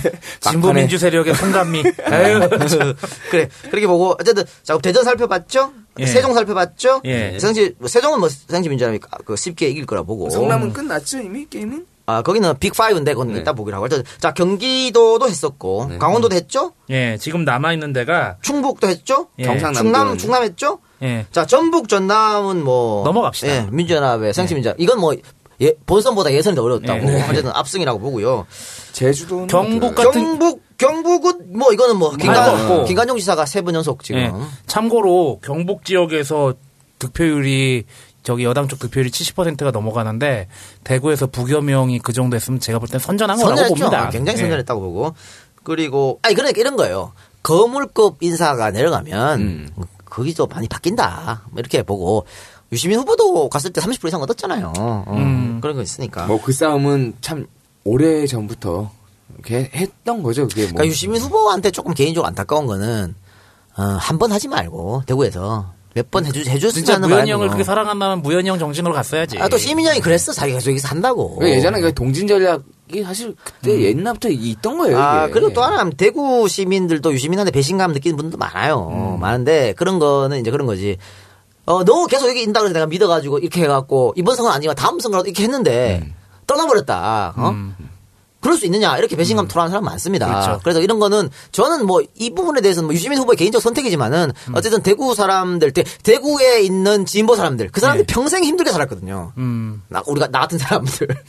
아니 나는 진짜 평생에 말이죠. 이번 선거 빼고 이번 선거 내가 콩닥콩닥 한번 설레면서 찍었지만 평생에 설레서 찍은 적이 없어요. 그냥 거의 사표 주는 마음으로 그냥 찍어. 어차피 안 되는데 그냥 찍었는데 그러니까 그분들의 마음, 그분들의 아픔이 유시민 후보가 내려오면서 설레었거든. 그거를 달래주지 못한 거. 이거는 유시민 후보가 비판받아야 할 점이라고 봅니다. 아니, 유시민 전 장관께서 노무현 정신을 좀 존중한다고 했으면 노무현 대통령이 했던 게 바보 같은 전략, 그리고 바보 같은 마인드, 그리고 그 정서를 충분히 공감해서 가져갔어야 되는 게 이번 선거 상관없는 게 왜 했어? 이건 또 우리가 신호 깠다고 또 지랄할 건가? 아니, 아까 포항 쪽에서 오신 분들이 한 3분 정도 있었는데 그분들이 참 많이 힘들다고 그래도 거기 사람 사는 대로 그렇게 얘기하시더라고요. 그래요. 자, 그래서 살펴봤고요. 자, 경남은 뭐. 아유, 우리 식사준표요? 뭐, 홍준표 압승이나 원래부터. 야, 뭐. 물 끓는다고, 물 끊어버린대요. 할 때문에. 예상되는 거. 거동용 됐으면. 야, 아니, 근데, 야권의 동진정책이라고 얘기하는 게 PK에서부터 시작이 돼서 대구까지도 올라갈 가능성이 있다고 보는데 참 이렇게 가끔 발목을 잡네. 근데 뭐 계속해서 두드려봐야죠. 두드려보고.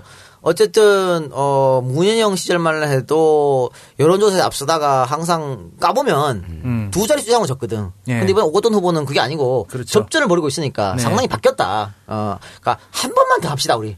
한 번만 더 바뀔 것 같아. 안 된다고 안 하면 영원히 그렇죠. 안 되겠죠. 우리 저번 선거 김정길 장관도 상당히 선전했거든. 아, 40% 이상 얻었으니까. 그러니까 조금씩 변해가는. 우리 포기하지 말고 계속해서. 바꿔봅시다. 우리 부산 같으면 우리 어떻게 보면은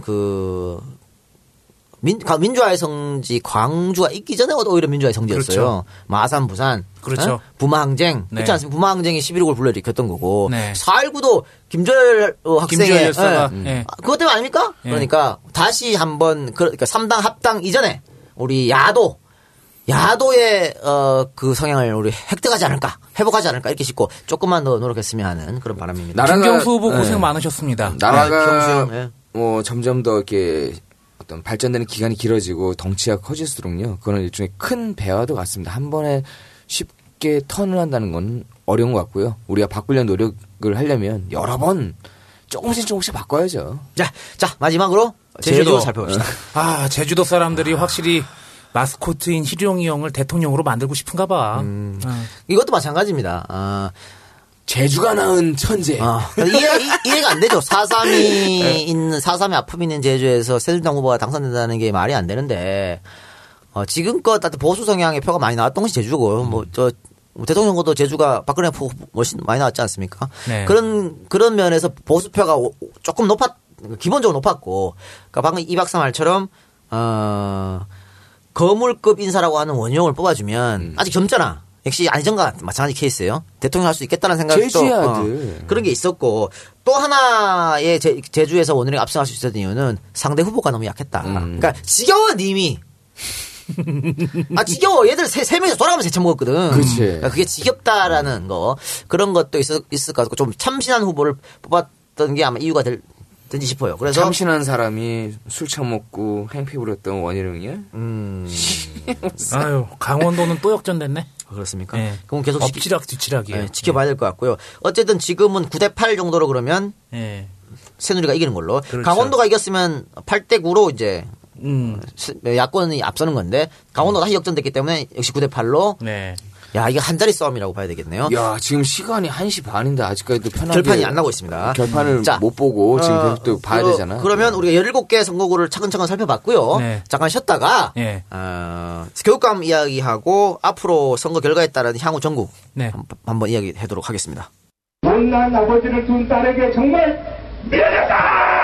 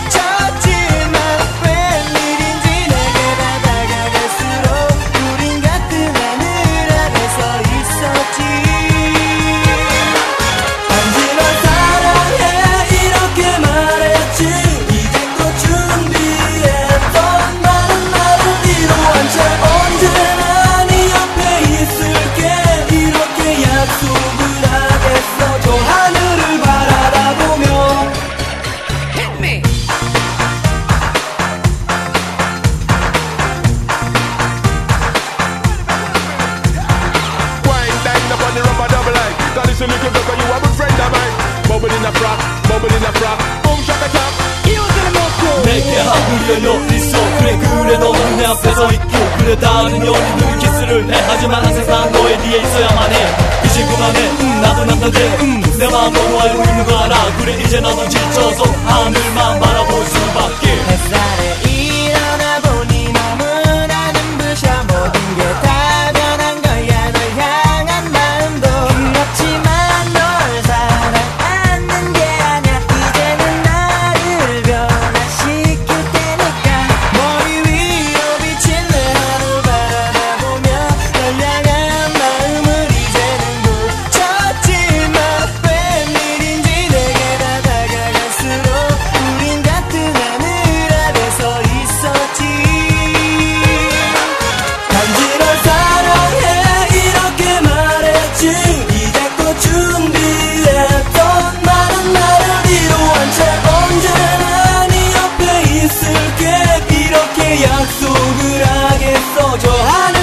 향한 마음도 그렇지만 다시 널 사랑한다고 믿어한 채 언제나 네 옆에 있을게. 다시 너 혼자 아냐. 너의 곁에 내가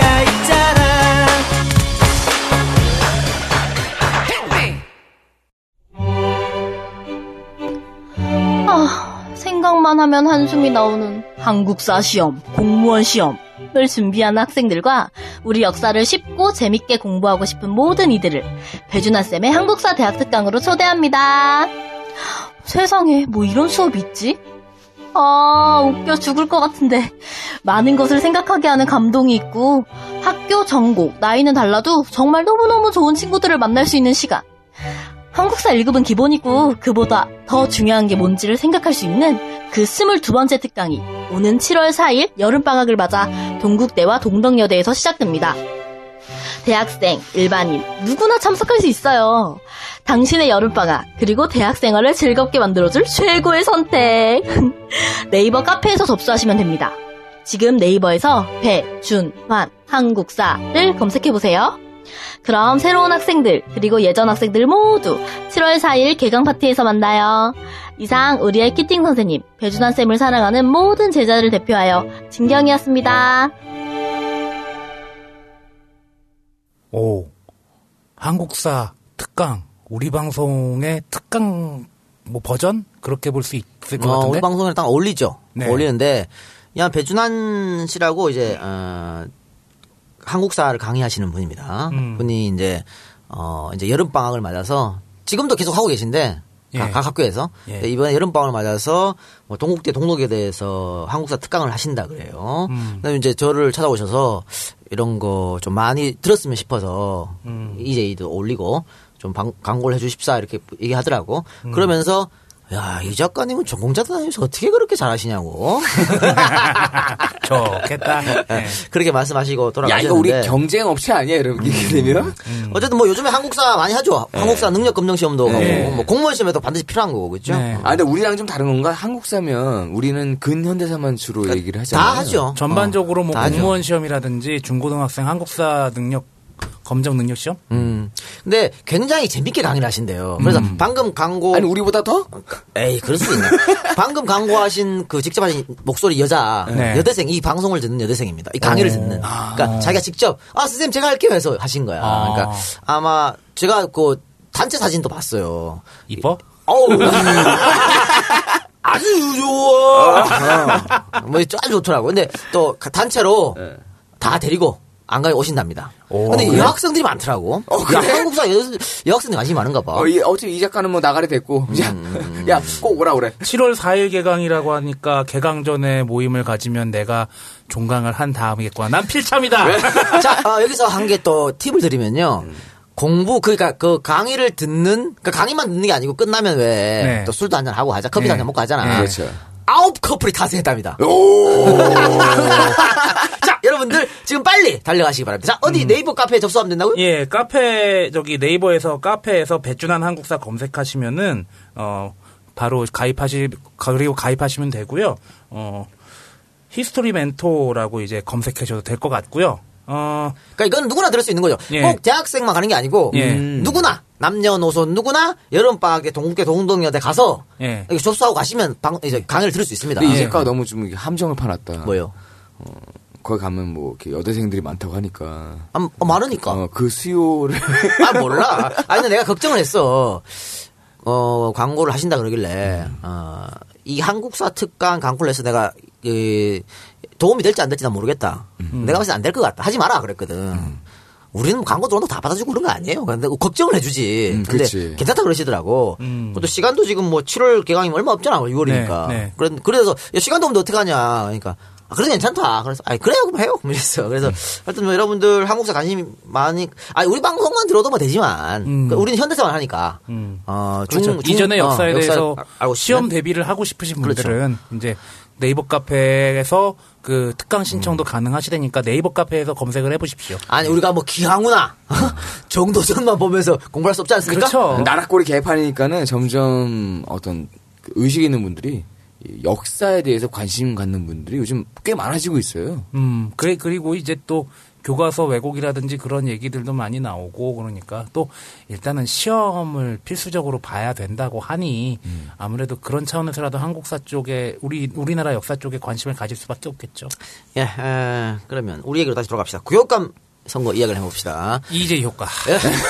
이재 효과입니다. 네, 그건 좀 깔때기고 어쨌든 너무 우리만 얘기하면 교육감 선거는 진보가 압승했습니다. 예, 진보 교육감이 정말 압승했습니다. 예. 압승을 했는데 이거는 일단은 뭐 여러 가지 이유가 있겠죠. 아까 전 우리 밖에 손님들도 저한테 많이 물으시더라고. 아니 이 지방선거는 이렇게 삐까삐까하게 나오고 오질지도 모르는데 어떻게 교육감 선거는 어떻게 압승을 했냐. 저한테 뭐 많이 물으시던데 자, 첫 번째는 가장 큰 효과는 단일화 효과입니다. 그러니까 전국적에서요 민주 진보 세력은 전부 단일화에 성공했어요. 한두 군데 빼고. 네. 그래서 진보 진영 단일화 후보 했기 때문에 보수 진영은 다 갈라졌다고. 2명, 3명 이번에 서울시도 3명 나왔죠. 3명 다 보수 진영이었거든. 그러니까 이 진보 진영은 한 명이고 싸워서 이길 수 있냐고. 네. 그렇기 때문에 진보가 압승했던 가장 큰 이유가 바로 이 단일화 효과입니다. 네. 그리고 이건 뭐냐면요.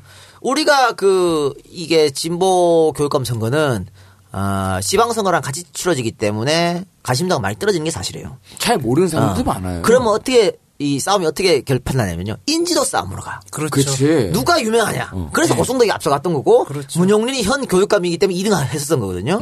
그런데 결국은 선거가 다가올수록 진영 투표를 할 수밖에 없어요. 그치. 선택을 해야지. 특히, 우리가 이제 이거는 뭐라면, 정치적 스탠스를 표방하는 사람들. 예를 들면, 우리 이재 3인방. 네. 어떤 일이 있어도 우리가 새누리한테 표를 안 주줄 거 아니야. 그렇지. 니 맨날 이거 찍다가 어떻게 1번을 찍냐고. 그러니까, 요런 사람들은 거의, 결국은 진영투표로 가. 누구나 아직 상표수표 없어. 그러니까, 그렇기 때문에, 우리 저번 지방선거 때 강노현 후보가, 줄기차게 여론조사에서 5%밖에 안 나왔어요. 그런데도 이겼잖아. 네. 그거랑 똑같은 겁니다. 내가 조희연 후보가 계속해서 지고 있는데도 조희연 이긴다고 했던 이유가 바로 그거예요. 날짜가 가면 갈수록 당연히 진영투표를 하게 돼 있어. 조희연도 처음에 6%였거든. 진입할 때. 그러니까 이 단일화 효과가 가장 컸고 두 번째는 막장 싸움. 막장 싸움으로 갔죠. 야 고승덕이 거의 회축으로 이렇게 돌리더만. 그러니까 막장 싸움으로 가서 어떻게 됐습니까? 딸내미가 아버지를 디스하는 내 귀에 캔디. 그러니까 아버지가 딸이 우리 아버지는 교육감이 돼서는 안 됩니다. 자기 자식도 간수 못하는 사람이 어떻게 한 어떤 여기에 지방자치단체 교육의 수장이 될 수 있느냐. 그렇게 폭로했고. 또 친인척들, 네. 뭐 우리가 박태준 특집 됐습니다만 친인척들이 전부 그래 우리 조카 잘했다 이렇게 나오잖아. 야, 근데 나는 이 작가 촉을 참 대단하다고 보는 게 이 지방자치단체장 선거 직전에. 난 그냥 포스코 특집 하나보다 했는데 이렇게 또 엮이고 여기서 갑자기 그냥 가는 거야. 왜 할아버지가 터졌어. 운이 맞아서 그냥 나날이 걸린 거야. 자 그렇게 보고 아니 우리가 몽준영 장인 동조영 그냥 한 거야. 그냥 한 거야. 그래. 그냥 우연히 이거 걸린 거야. 그런 거지. 그런 겁니다. 그리고 이제 그랬는데 아버지는 또 뭐라 했냐면 딸 보고 저 딸이 목매한 딸이 정치적 반대파 손잡고 네. 쏟고 있다고 이런 얘기를 하고 나다퍼졌으니 차라리 우는 게 낫다. 그래. 아니 괜찮아 그래서 딸아 미안하다 이거잖아. 또 문영민 후보는 거기다가 또 이재희 전법 써가지고 둘이 뒤에서 개파 싸우고 난리 났어요. 나는 그래서 굉장히 이 딸 사건이 터졌을 때 좀 걱정했던 게 있었어. 너무 묻히는 거야. 그러니까 딸 사건 났을 때 고승덕이 사퇴할 수도 있겠다. 근데 단일화되면 어떡하냐. 그러니까 사퇴를 하면 문영민은 몰리거든. 그렇죠. 그걸 상당히 걱정했는데 내 오판이었지. 왜냐면 고승덕을 몰랐어. 몰랐던 거야. 사퇴를 하잖아요. 지금까지 썼던 돈 못 받아. 그렇지. 원래 몇 프로 이상 나오면 내가 썼던 돈 다 보전 세금으로 받아 올려받아요. 근데 지금 다 사퇴하면 안 돼. 사퇴는 못 받아. 아, 돈에 대한 순수한 욕망.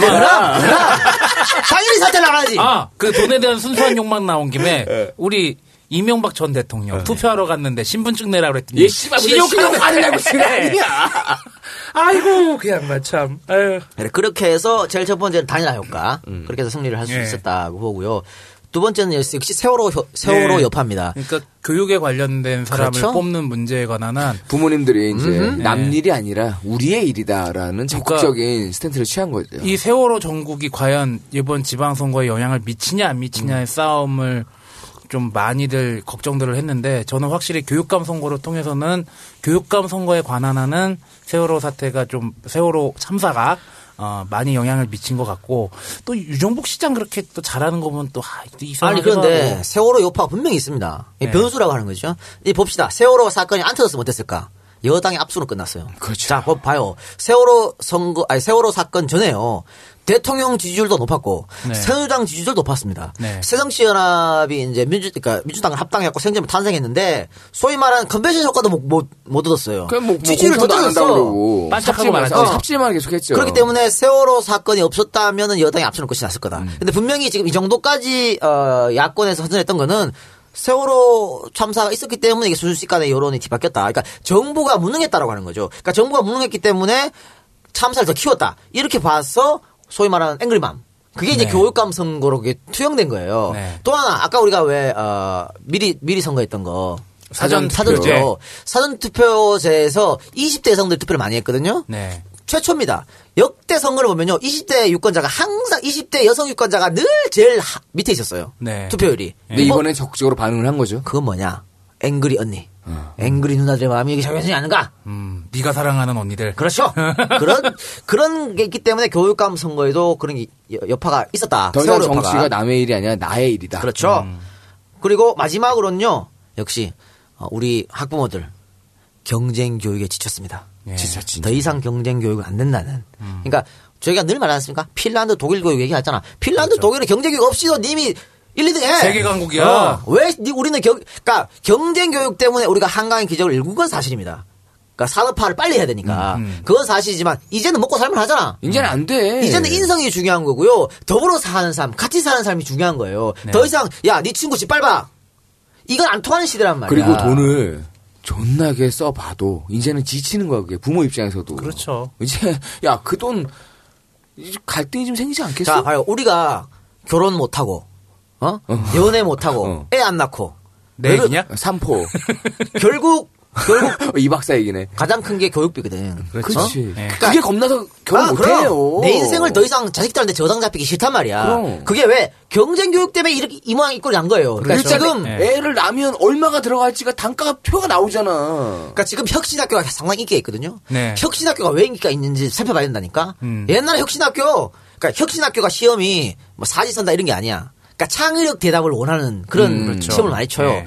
근데 왜 혁신학교가 인기가 있나를 봐야 된다니까. 기존 교육 체계가 문제가 있으니까. 이제는 더 이상 우리 부모들이 더 이상 경쟁 교육은 안 된다는 걸 이제 느낀 겁니다. 네. 그렇기 때문에 교육감 선거 이렇게 결과가 났고 제가 한 서너 가지를 이야기했죠. 더 중요한 게 저 굉장히 가슴에 와닿는 게 이런 겁니다. 교육감 선거가 상당히 중요하다고 보고 교육감 선거가 원래 92년까지는 대통령 임명했어요. 임명했다가 나중에는 된 게 이제 얼마 안 된 거지. 간접성으로 바뀌었죠. 네. 교육위원이 간접투표. 그러니까 네, 옛날에 뭐 체육관 선거하는 것처럼 그렇게 하다가 2006년부터 직선제로 바뀌었습니다. 왜 직선제로 바뀌었냐? 교육감이 행사하는 권한, 예산, 인사권 엄청납니다. 존나 크거든. 적게는 수천억, 많게는 7조에서 10조까지 돈을 써요. 특히 인사권, 교육감이 임명할 수 있는 자리가 몇백 개가 된다니까. 그러니까 이 크기 때문에 이거를 직선제로 해야 된다. 그러니까 저는 굉장히 여기 고무적으로 느낀 게 뭐냐면요. 교육감 예를 들어 이제 자신의 성향이 맞는 사람을 임명할 거 아닙니까 그 자리에. 네. 그 사람들이 교육에 관한 정책을 편다? 애들이 진보적으로 바뀔 수밖에 없어. 그렇지. 그럼 이 애들이 크면은 자동적으로 진보를 찍을 수밖에 없다는 얘기야. 우리가 기대하는 미래가 바뀌는 거죠. 그래서 저는 굉장히 지금 이 결과 전국적으로 진보 교육감이 압승한 이 결과가 아주 고무적이다.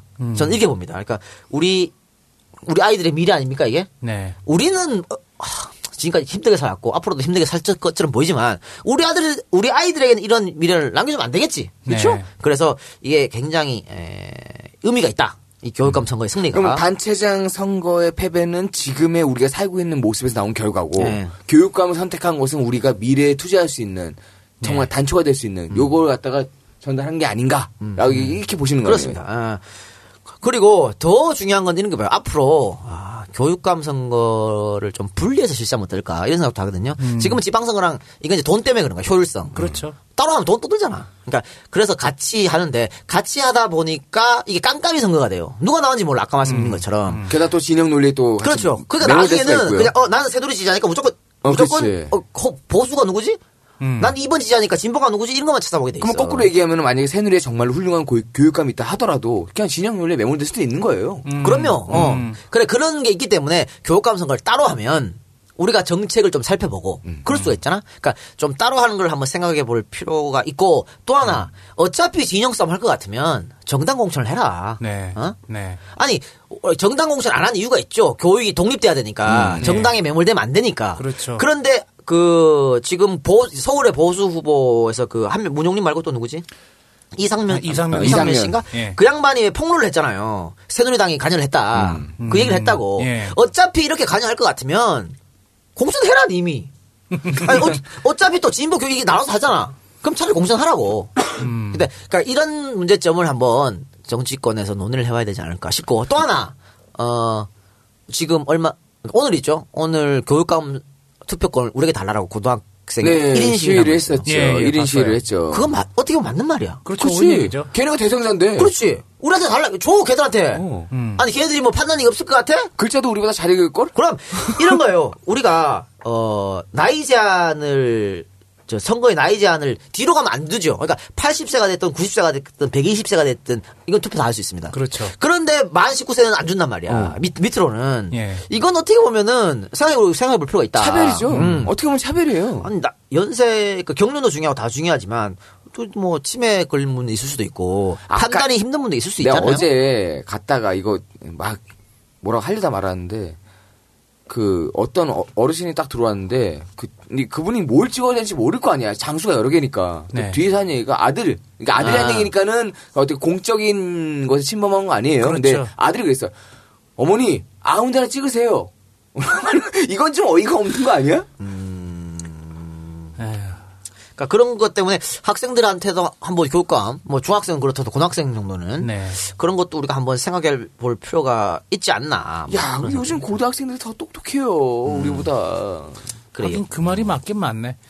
자기네 시도지사나 뭐 시의원, 도의원들은 그 지역 사람들이 뽑는데 그 수혜를 받는, 교육의 수혜를 받는 사람들이. 우리 교육도 끝났어요. 내 교육감을 뽑는 거는 어떻게 보면 진짜 뭐 일리 있는 말이네요. 네. 그렇죠. 그래서 어쨌든 다들 교육감 선거가 중요하다고 봤는데 뭐 일단 빅3는 물론이고 서울, 인천, 경기는 뭐 물론이고 나머지 지역도 지금 볼까요? 지금 제가 지금 뭐 확실히 지금 개표 상황은 지금 확인할 수가 없는데요. 네. 출구조사에서 나온 것만 보면 하나, 둘, 셋, 넷, 다섯, 여섯, 11개 다 2개인가요? 아마 13군데가 앞선다고 나와 있으니까 거의 뭐 앞승 전승이라고 봐도 과언이 아닐 정도라고 보고요.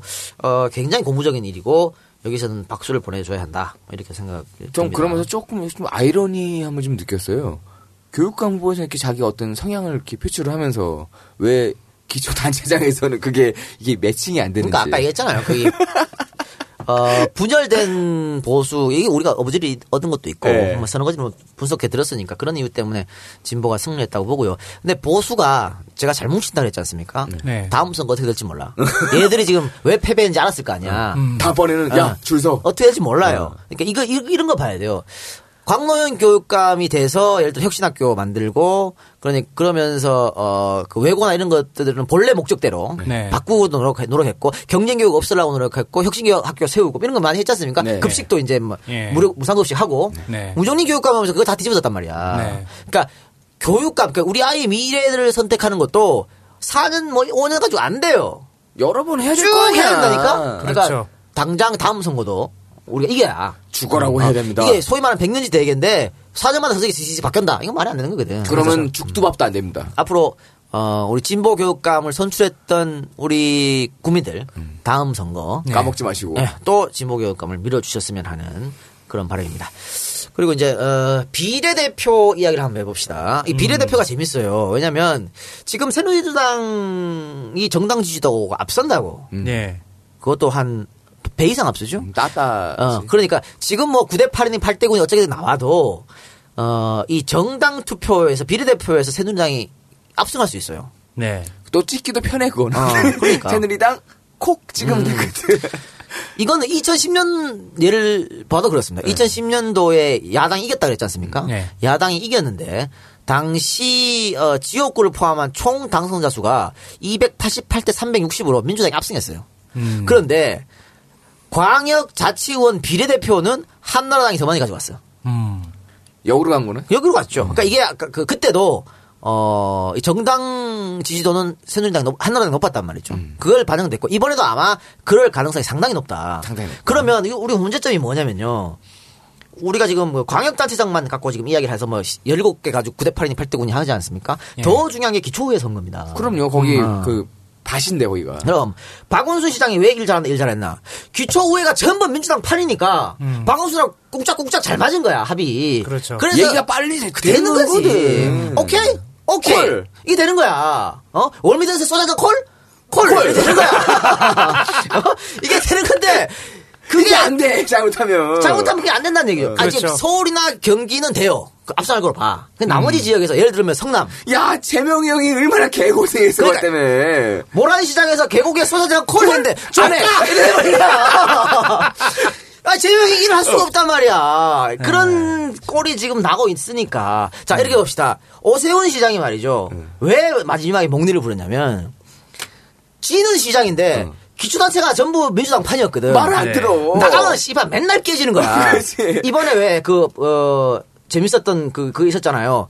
오세훈 시장이 최시중 딸님한테 당했던 거. 네. 그런 식으로 박원순 시장이 박원순 시장이 오세훈 최시중 딸님이 당했던 거. 그런 것처럼 오세훈이 가면 지랄. 계속 지랄을 한. 자, 시장 나오세요. 걔 존나 짜! 30분 동안 존나 짜고 답변하려고 하면 됐어요. 이래버리면 애가 일을 못해. 에이구. 그래서 목리 부린 것도 있었어요. 근데 이거는 저기 누구야? 경남 두가 형도 마찬가지였어.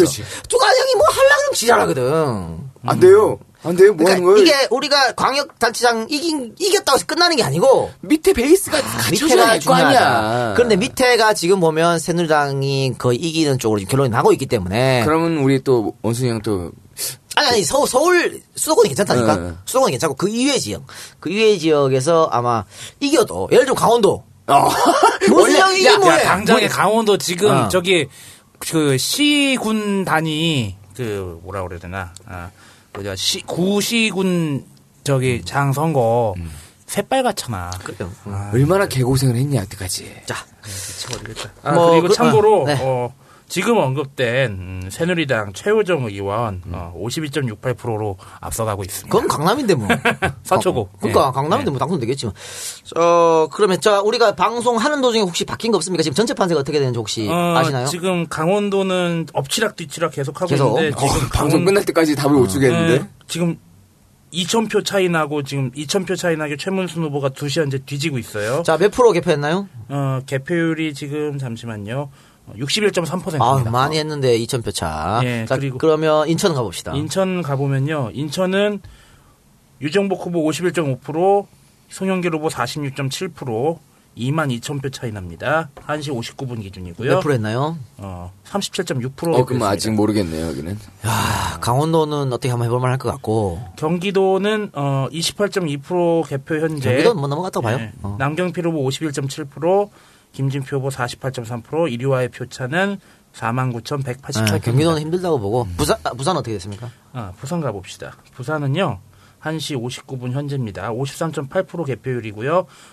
서병수 후보가 51.3%, 오거돈 후보 48.7%, 일요일 표차는 21,630표입니다. 자, 강원도 다시 가봅시다. 강원도 다시 가볼까요? 강원도 다시 가서 예. 빅3 지역 한번 살펴봅시다. 강원도 빅3 한번 가보겠습니다. 네. 강원도 빅3는요. 잠시만요. 우리 이 박사님 저 뭐라 해야 돼? 저 태블릿 PC? 정말 좋은데? 잘 써먹는데. 아이고. 근데 이거 되게 어렵다. 강원도 검색해보면은 현재 춘천시가 72.17% 개표를 했는데. 아이고, 많이 했네요. 그리고 강릉시가 50.34% 개표했고요.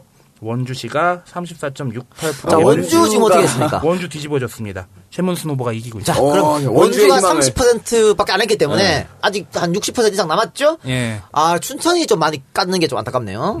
자, 그럼 아직 뭐 기대를 해볼 원주에 대해서 기대를 해봐야죠.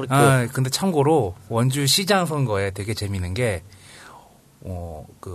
원주 원시가 따로 있거든요. 네. 원주 원시의 마지막 이름의 세자 중에 마지막 글자가 묵자 돌림으로 똑같은 사람이 새정치민주연합 새누리당 이렇게 딱 나와서 지금 새누리당 후보가 앞서가고 있는 걸로 알고 있는데 하여간 지방의 이런 표현에서 뭐하지만 지방의 본관을 가지고 집성촌으로 살고 있는 사람들의 싸움들도 되게 좀 관심 있게 토호라고 그러네요. 토호라고 하긴 좀 그렇고 재밌게 볼 필요가 네. 있다고 봅니다. 예.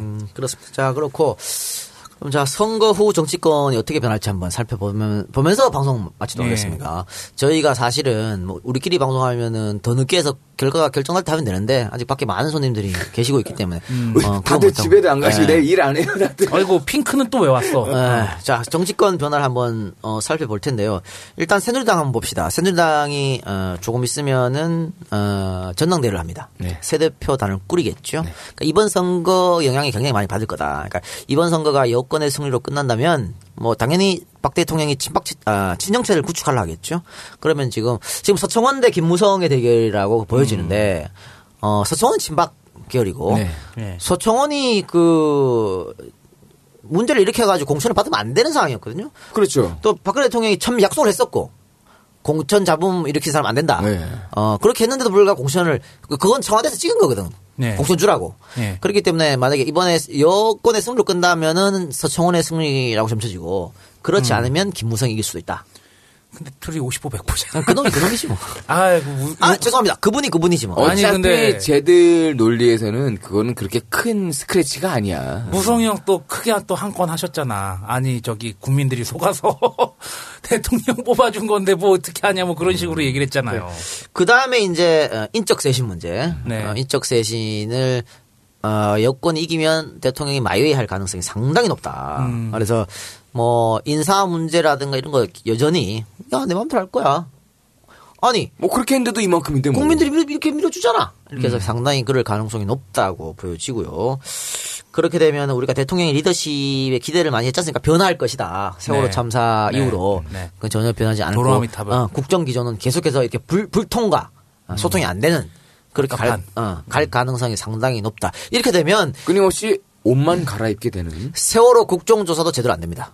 동력이 작용이 안 되거든. 그리고 특검 당연히 안 됩니다. 안 되지. 그런 문제가 있기 때문에 이번 선거가 이겼으면 바람인데 하여튼 지금까지는 이 시간까지는 아직 지고 있는 걸로 나온다. 이렇게 아이고 말씀드립니다. 지금 경기도 안산시장 선거에서 새정치민주연합 후보가 간발의 차이로 앞서고 있습니다. 아, 그래요? 예. 무소속 후보는 어떻게 됐습니까? 무소속 후보는 22.23%로 좀 한 3만 표 이상 3만 표 정도 차이가 나네요. 그래, 뭐 이기면 좋죠, 뭐.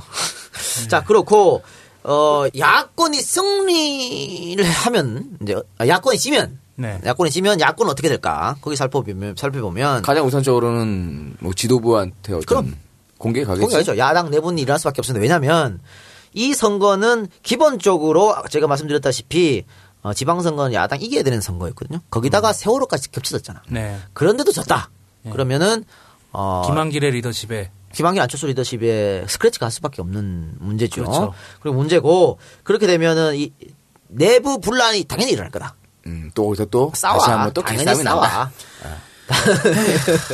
당연히 개싸움이 일어나면서 이거를 그러면 어떻게 유도리 있게 뭐라 그럴까, 조화를 시키느냐. 네. 그래서 지금의 현 지도부에서 이것도 한번 볼만한 싸움이고요. 아까 제가 말씀드렸다시피 조기전당대회 과연 할 것인가 안 할 것인가.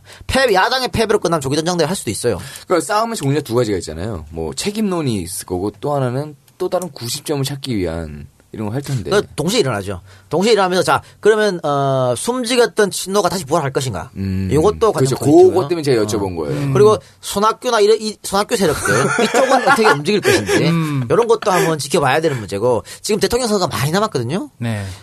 안철수 후보는 대통령 하려고 합당한 거예요. 그렇죠. 근데 대통령 선거가 이렇게 많이 남았는데 지금 리더십이 흔들리면, 그럼에도 불구하고 지금부터 이미 한번 발을 절었어. 지금 리더십이 흔들리면 대권 가대 빨간불이 올 수밖에 없다. 네. 그렇다고 지금 발 뺄 수 없거든요. 물론 생명선 연장을 했잖아요, 광주에서. 아니, 근데 연장해도 여기 찌면 전체를 찌면 당연히 당연히 요거도 먹지. 그거는 당연한 거고. 아니 봐봐요. 총선 지고 대선 지고 진노 책임은 물었어 안 물었어? 그거 누가 얘기했어요? 그런데 지들은 만약에 난 책임 없어 하면 누가 거기에 고개를 끄덕거리겠냐고. 그럼 여기서 이제 조심스러운 질문입니다. 그러면은 우리 문재인 의원께서는 향후에 또 어떤 움직임이 있을 수도 있다? 없다? 저는 움직이지 말라고 부탁드리고요. 그냥 가만히 계세요. 네. 가만히 계시고. 형이 상처받는 거 싫어. 그냥 가만히 아무 말도 하지 말고 그냥 가만히 계시라. 그러면 나머지가 알아서 다 삽질을 할 테니까. 그런 말씀을 드리겠습니다. 어쨌든 야당은 굉장히 내분 싸움으로 갈 확률이 높다. 이렇게 말씀드리겠습니다. 그렇게 되면은 재보선도 흔들리겠죠. 그러니까 어쨌든 패배를 하더라도 재보선까지는 2차전으로 가요. 김한길, 그렇죠. 안철수 두 톱으로 가요. 재보선까지는 한 달밖에 안 남았기 때문에. 재보선까지 깨지면 그때는 문제가 되겠네요. 그때는 이제 확 박살나는 거죠. 정리를 하겠지 그때는. 그때 박살나고 어쨌든 투톱 체제로 재보선까지 가는데 재보선은 이해하겠지. 근데 아까 말씀드렸다시피 뭘 금태섭을 어디 꼽는다든가. 너 참 금태섭 씨 싫어한다. 이럴 경우에는 상당한 반발이 올 수도 있다. 아니 근데 궁금했던 게 이번에 좋아. 자, 그러니까 이기는 선거를 하자 이거야. 야, 요걸 먹다도 안철수는 뭘 했다? 김한길은 뭐 한 거야 이번에? 아니 김한길 같이 까지 마시고요. 하여튼 열심히 하셨겠죠. 아니 본 적이 없어서 그래요. 하여튼 우리가 지금 선거 결과가 안 나왔기 때문에 양쪽 네. 다를 이야기할 수밖에 없는 그런 상황이고요. 사실은 아까 말씀드렸다시피 9대 8로 이겨도 본전치기예요. 새정치민주연합이 원래 본전치기인데 네. 처음에 그 출구조사처럼 10대 7로 이겨야 이기는 거야. 그렇죠. 10대 7로 이겨야. 그나마 그랬으면 그냥 면 이기는 건데. 9대 8이라도 이겼으면 좋겠습니다. 9대 8이라도 이겼으면 좋겠고. 지금 가장 문제가 그거죠. 그러니까 우리가 갖고 있던 것을 뺏기니까 잃어버리는 거야. 그게 강원도.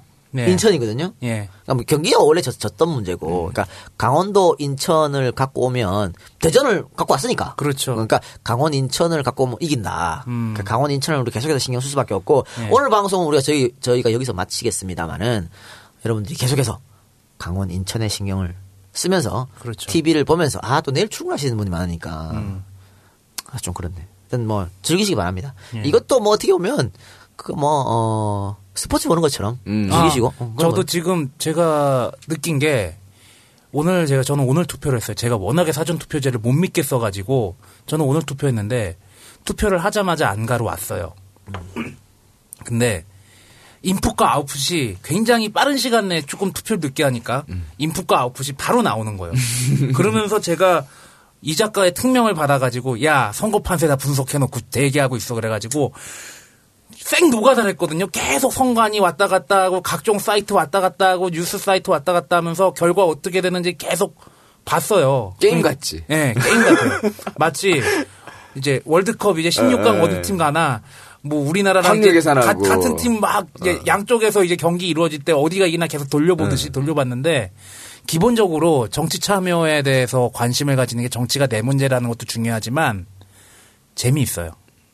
그래요. 이런 겁니다. 지금 이번 선거가 우리가 저번 시간에도 말씀드렸지만 원래 숨은 표 혹은 야권표거든요. 네. 그래서 여론조사 할 때보다도 한 플러스 5% 더 줘요. 야권에 깔 때 더 주는데 이번에는 희한하게 여권의 숨은 표가 많았어. 그러니까 세월호 참사 때문에 그렇거든. 그렇죠. 자 전화를 했어. 누굴 지지하십니까? 하는데 세월호 사건 때문에 새누리당이 말 잘못한단 말이야. 이런 것 때문에 수음표가 얘기 나왔고 네. 이거는 이제 이런 거였죠. 그 부동층으로 새누리당 지지하는 사람 등 일부가 부동층으로 많이 넘어온 거예요. 그러니까 이 부동층은 뭐냐면 아까 제가 말씀드렸던 정치적 스탠드가 있는 사람들. 그러니까 눈 한쪽만 찍은 사람들. 이 사람들은요, 어떤 일이 있어도 바뀌지 않아요. 네. 자기가 찍던데 그냥 습관으로 찍어. 근데 이 부동층들은 이 뭐, 어떤 일이 있으면 여기에 굉장히 민감하게 반응하거든. 정치 이슈 이런 데서. 사안에 대해서. 상당히 민감하게 반응한다고. 그러니까 이 부동층이, 그러니까 새누리당에서 떠나와서 부동층 안에 포함됐던 이 사람들이 얼마만큼 이번 선거에 참여를 했냐. 여기에 많이 오늘 선거 결과 좌우한다고 봤거든요. 네. 그러니까 지금 봤을 때는 그 부동층이 그 숨겨진 표가 많이 새누리당 쪽으로 갔다. 자, 투표율 높음에도 불구하고 지금 어떻게 이런 결과가 나오고 있기 때문에 현재 시점은 일반적으로 계산했던 이렇게 되면은 당연히 사안에 따라 가지고 야권으로 가야 됨에도 불구하고 그렇지. 새누리로 갔다라고 보는 거죠. 부동층들이 조금 그렇게 움직였다라고. 그러니까 그 새누리당에서 소위 말하는 집 떠나간 토끼들이. 집 떠나간 토끼들이 자기 집을 찾아갔다. 뭐 이렇게로도 분석이 가능할 것 같다. 뭐 이런 생각을 저는 하고 있습니다. 자, 그렇고 뭐 다 살펴봤고 어쨌든 아까 말씀드렸다시피 정치가 우리 투표를 했잖아요. 그러니까 지금 안산 지역 이쪽이 투표율이 가장 떨어진다. 이런 얘기가 좀 있어요. 네. 이건 뭐냐면 정치 혐오. 뭐 투표하러 가기도 싫은 거야. 정치 무관심. 네. 그런데 여러분들 뭐 무현형 말처럼 정치가 더럽다고. 외면하면 안 됩니다. 여러분들 손으로 바꿀 수 있는 게 유일한 길이 바로 투표입니다. 내 위에 사람은 내가 뽑은 권한이 있는 게 유일한 게 투표예요. 여러분들이 투표를 해야만이 나라가 바뀌고 세상이 바뀌는 거예요. 자, 대중형이 왜 단식 투쟁까지 해가면서 지방선거를 쟁취했습니까? 이런 겁니다. 풀뿌리 민주주의의 중요성을 당연히 강조했겠지만 그게 첫 번째고 두 번째 이유는 이런 거예요. 대중형이 71년도 선거 나가서 깨졌어. 87년 선거 나가서 깨졌어. 해보니까 알겠어 자기가. 야, 지방자치제를 하지 않으면 관건 선거로 내가 절대 대통령이 당선이 안 되겠구나. 네, 네. 어? 사람들이 투표하는 방법을 모르거든. 아니 시장이고 나발이고 씨발 전부 다 대통령 임명한 사람이 다 되는데 네. 거기에서 뭘 하든 어떻게 알 거냐 말이야. 사람들이 네. 자기의 권리 찾는 방법을 갖다 거세당하는데. 이런 거면 예를 들면 저번 선거에 김무성이가 버스에서 버스로 막 나르고 했잖아요. 김두관이가 경남지사 딱 버티고 있었어 봐. 어떻게 김무성이가 그런 짓을 하나? 그렇죠. 그렇기 때문에 또 여기서 갑자기 또 두관이 됐어요. 아, 김두관. 아, 그렇기 때문에 그 대중형의 어떤 그런 중요성을 깨닫고 단식 투쟁까지 하면서 이걸 얻어냈다고 봅니다. 네. 그러니까 대중형의 어떤 그런 공로 우리가 잊지 말면서 정치를 외면하지 말고 우리가 한 표 한 표가 세상을 바꾼다고 생각하시고 네. 앞으로 선거 많이 남았습니다. 오늘 설사 우리 이번 선거 지더라도 당장 다음 달에 미니 총선이라는 재보궐선거가 있고 재보궐선거가 있고 또 곧 다가와요. 또 총선도 다가오고 네. 뭐 박근혜가 용할 것 같습니까? 대선 또 다가옵니다. 여러분들이 표를 던지면 바뀐다는 사실 절대 외면하지 말자 이런 말씀을 드리면서 네, 또 추가로 한 말씀 드리면은 유권자들은 정치에 대해서 끊임없이 관심을 가지고 좀 재미를 느껴야 된다면은 선관위 니들 좀 똑바로 좀 해라. 이번에 사전투표제부터 해가지고 지금 별의별 얘기들이 다 나오고 있는데 선거관리 그렇게 똑바로 못해가지고 어떻게 합니까? 그 세상을 살면서요 그런 얘기 많이 합니다. 나랑 상관없으니까 나는 관심 안 갖고 내가 필요한 것만 갖고 살겠다는 얘기 많이 하는데요. 아니 지금 더군다나 지금 박근혜 대통령도 선거 부정 얘기가 아직도 잦아들질 않고 있는 상황에서 지금 이번 지방선거에서도 이렇게 선거 관리 제대로 안 됐다는 얘기 나오면은 선거 자체에 대해서 불신이 생겨요. 그건 선관위 망신이야. 이래놓고 뭐 자유민주주의를 얘기해. 개인적인 것이 가장 정치적인 활동입니다. 개인은 정치와 절대 분리될 수 없습니다. 알겠습니다. 오늘은 뭐 거기까지 하도록 하고요. 어쨌든 여러분들 뭐 선거 결과가 여러분들 마음에 들지 않더라도 선거 절대 정치에 대해서 외면하지 마시고 더더욱 야권의 힘을 실어주시고 아니 뭐 원순이 누나나 뭐 희정이 형이나 뭐 또 됐잖아. 아니, 그걸로 좀 이런 좀 참으시고. 제 조희연 형님은 한번 여기 와야 돼.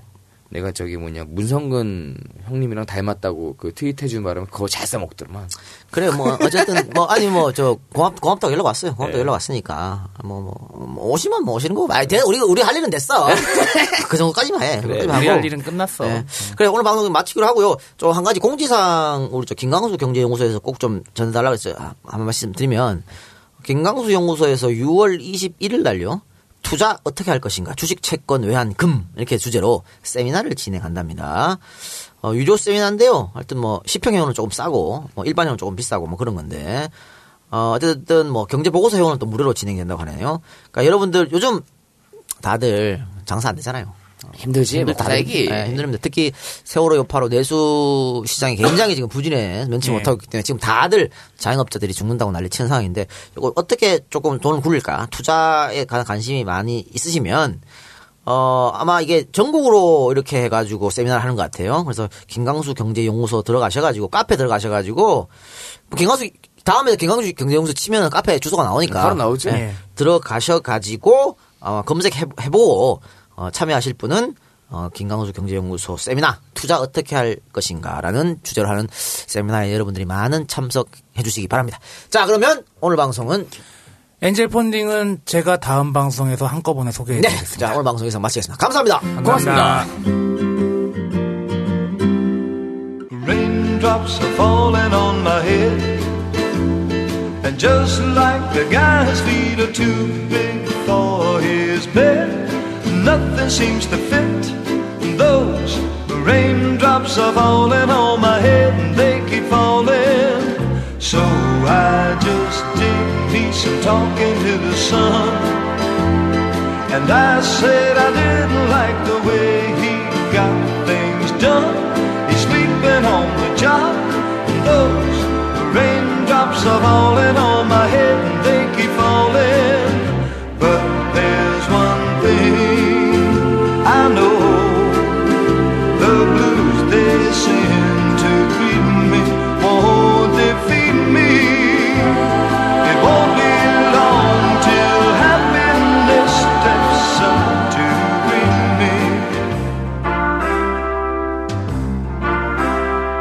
Raindrops keep falling on my head, but that doesn't mean my eyes will soon be turning red.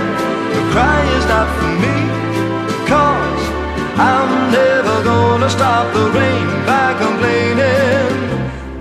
Cause I'm free Nothing's worrying me